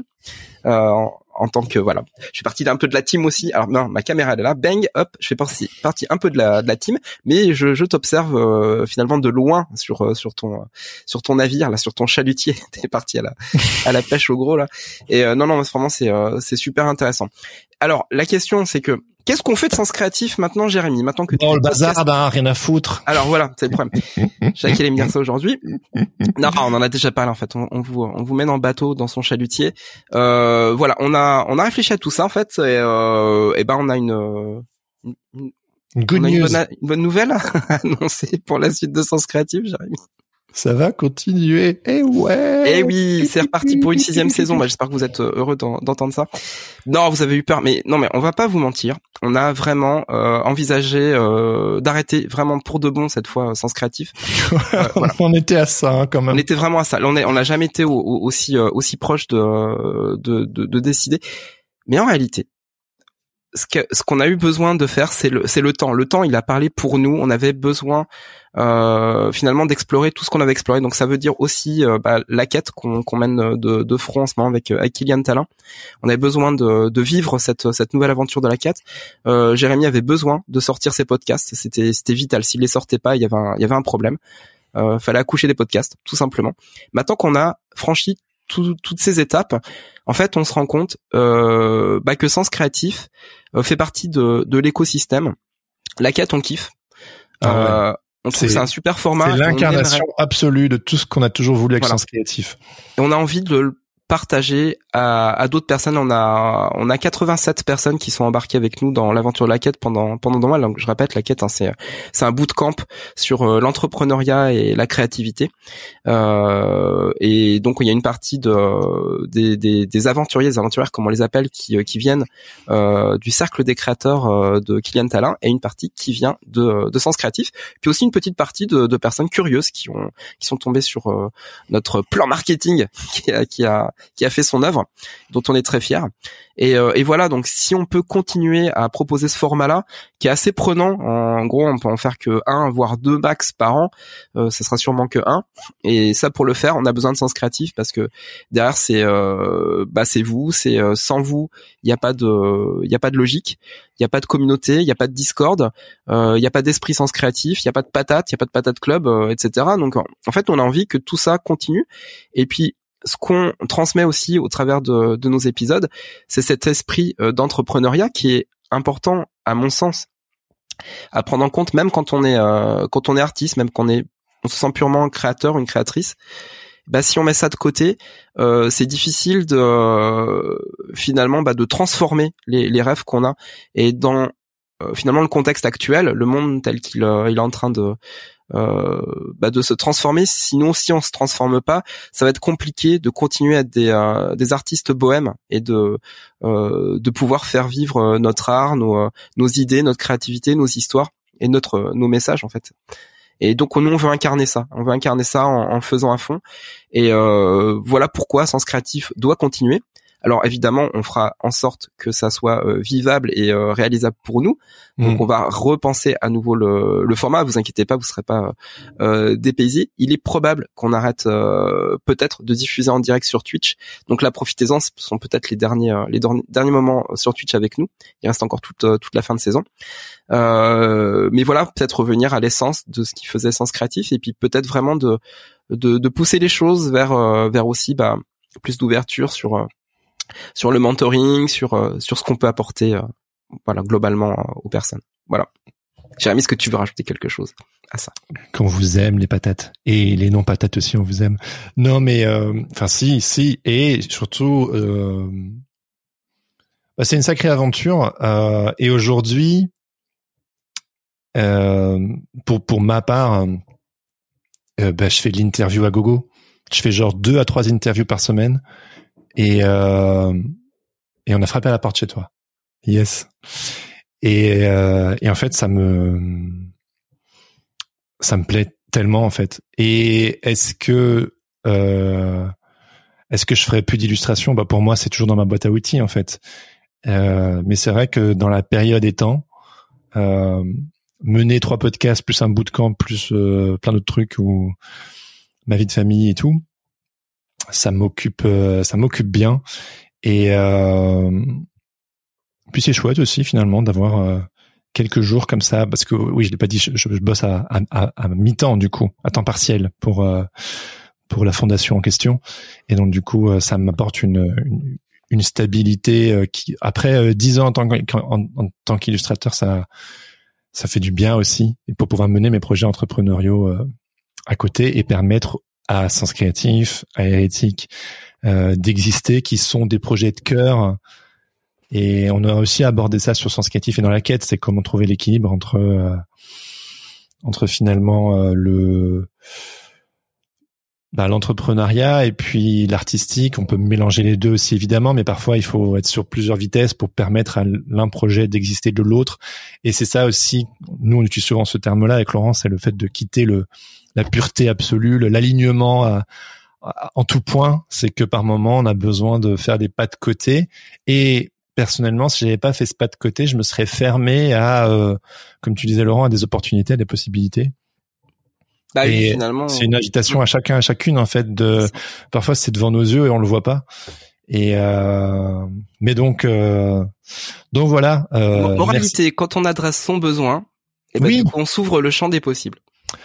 Et parfois, adresser son besoin, ça prend énormément de temps. Ouais. Genre, euh, je pense que mon histoire quelque part euh, le, l'incarne en partie, c'est que ça, demande beaucoup de temps. De, mais si on est sur ce chemin euh, de connaissance de soi, si on suit son petit fil d'Ariane, ben, au fur et à mesure du chemin, ça devient plus évident. Par contre, ce qui est difficile, c'est quand l'évidence se s'invite et qu'elle est là devant nous et qu'on peut pas l'éviter, moi, je, le dis souvent, l'obstacle et le chemin, ça a été un vrai mind shift. Le fait de me rendre compte que Jérémy, en fait, tu tournes autour du pot, tu abordes tous les sujets qui t'importent, sauf celui qui est le plus essentiel pour toi, en tout cas. À un moment donné, euh, va falloir là y rentrer dans ta caverne de l'empire contre-attaque là, parce que si tu continues de de tourner autour, euh, ça commence à devenir lourd, quoi. Et, euh, et voilà. Voilà. Comme dirait Derek Sivers, anything you want. Anything you want. Et du coup, euh, on va bientôt sortir l'annonce, mais cette saison 5 se terminera en beauté euh, le 6 décembre à la Slow Gallery à Paris à partir de 19h. Exactement. On va et là on vous annonce du coup euh, les personnes qu'on va recevoir. Euh, donc il y aura le duo euh, Gros-Duc et Boucard euh, qui ont un univers, un univers absolument formidable, très marrant, irrévérencieux, très joyeux. On aura Pierre-Emmanuel Lié, qui est un auteur-illustrateur plein de poésie et d'une sensibilité folle. On aura aussi euh, Yukiko Noritake. Voilà. Qui fait une superbe expo d'ailleurs en, ce moment. Ouais, avec qui a un univers très luxuriant, donc c'est c'est c'est très beau. Oui, d'ailleurs, il a travaillé pour Pierre Hermé récemment. S'il vous plaît. Gros client. Euh, on aura aussi sûrement une petite euh, exposition, une mini exposition rétrospective un petit peu de, des vignettes de sens créatif et puis quelques petites surprises.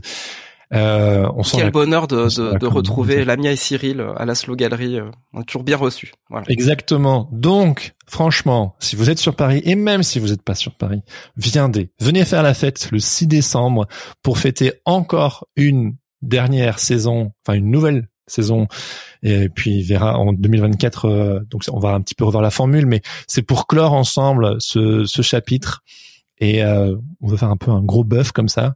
Et en effet bah, c'est là où j'ai enregistré mon premier enregistrement en public et là où euh, bah, on veut clore cette saison 5 donc vous êtes toutes et tous euh, invités à à venir. Soyez là. Et puis et puis aussi allez jeter un petit coup d'œil, une petite oreille euh, à, mes autres podcasts si ça vous intéresse. Et euh, les, les, derniers épisodes de Sens Créatif, on, on aura qui comme invité? Donc il nous reste encore un épisode. Je, je, je crois que je me trompe dans les dates, mais je pense qu'il nous a, il reste un épisode avec Christian Junot qui vient nous parler de la question du rapport à l'argent. Ouais. Et on a également un épisode avec le duo Isinori et on remet euh, on remet le couvert avec eux. Oui. Alors euh, Christian Junot, ce sera sur Twitch. Et ici Nori, par contre, on l'a on l'a enregistré dans mon salon, là, juste derrière moi, sous le canapé jaune. Euh, donc celui-là, donc il y a plus que la semaine prochaine où ce sera euh, sur Twitch. Eh ben oui.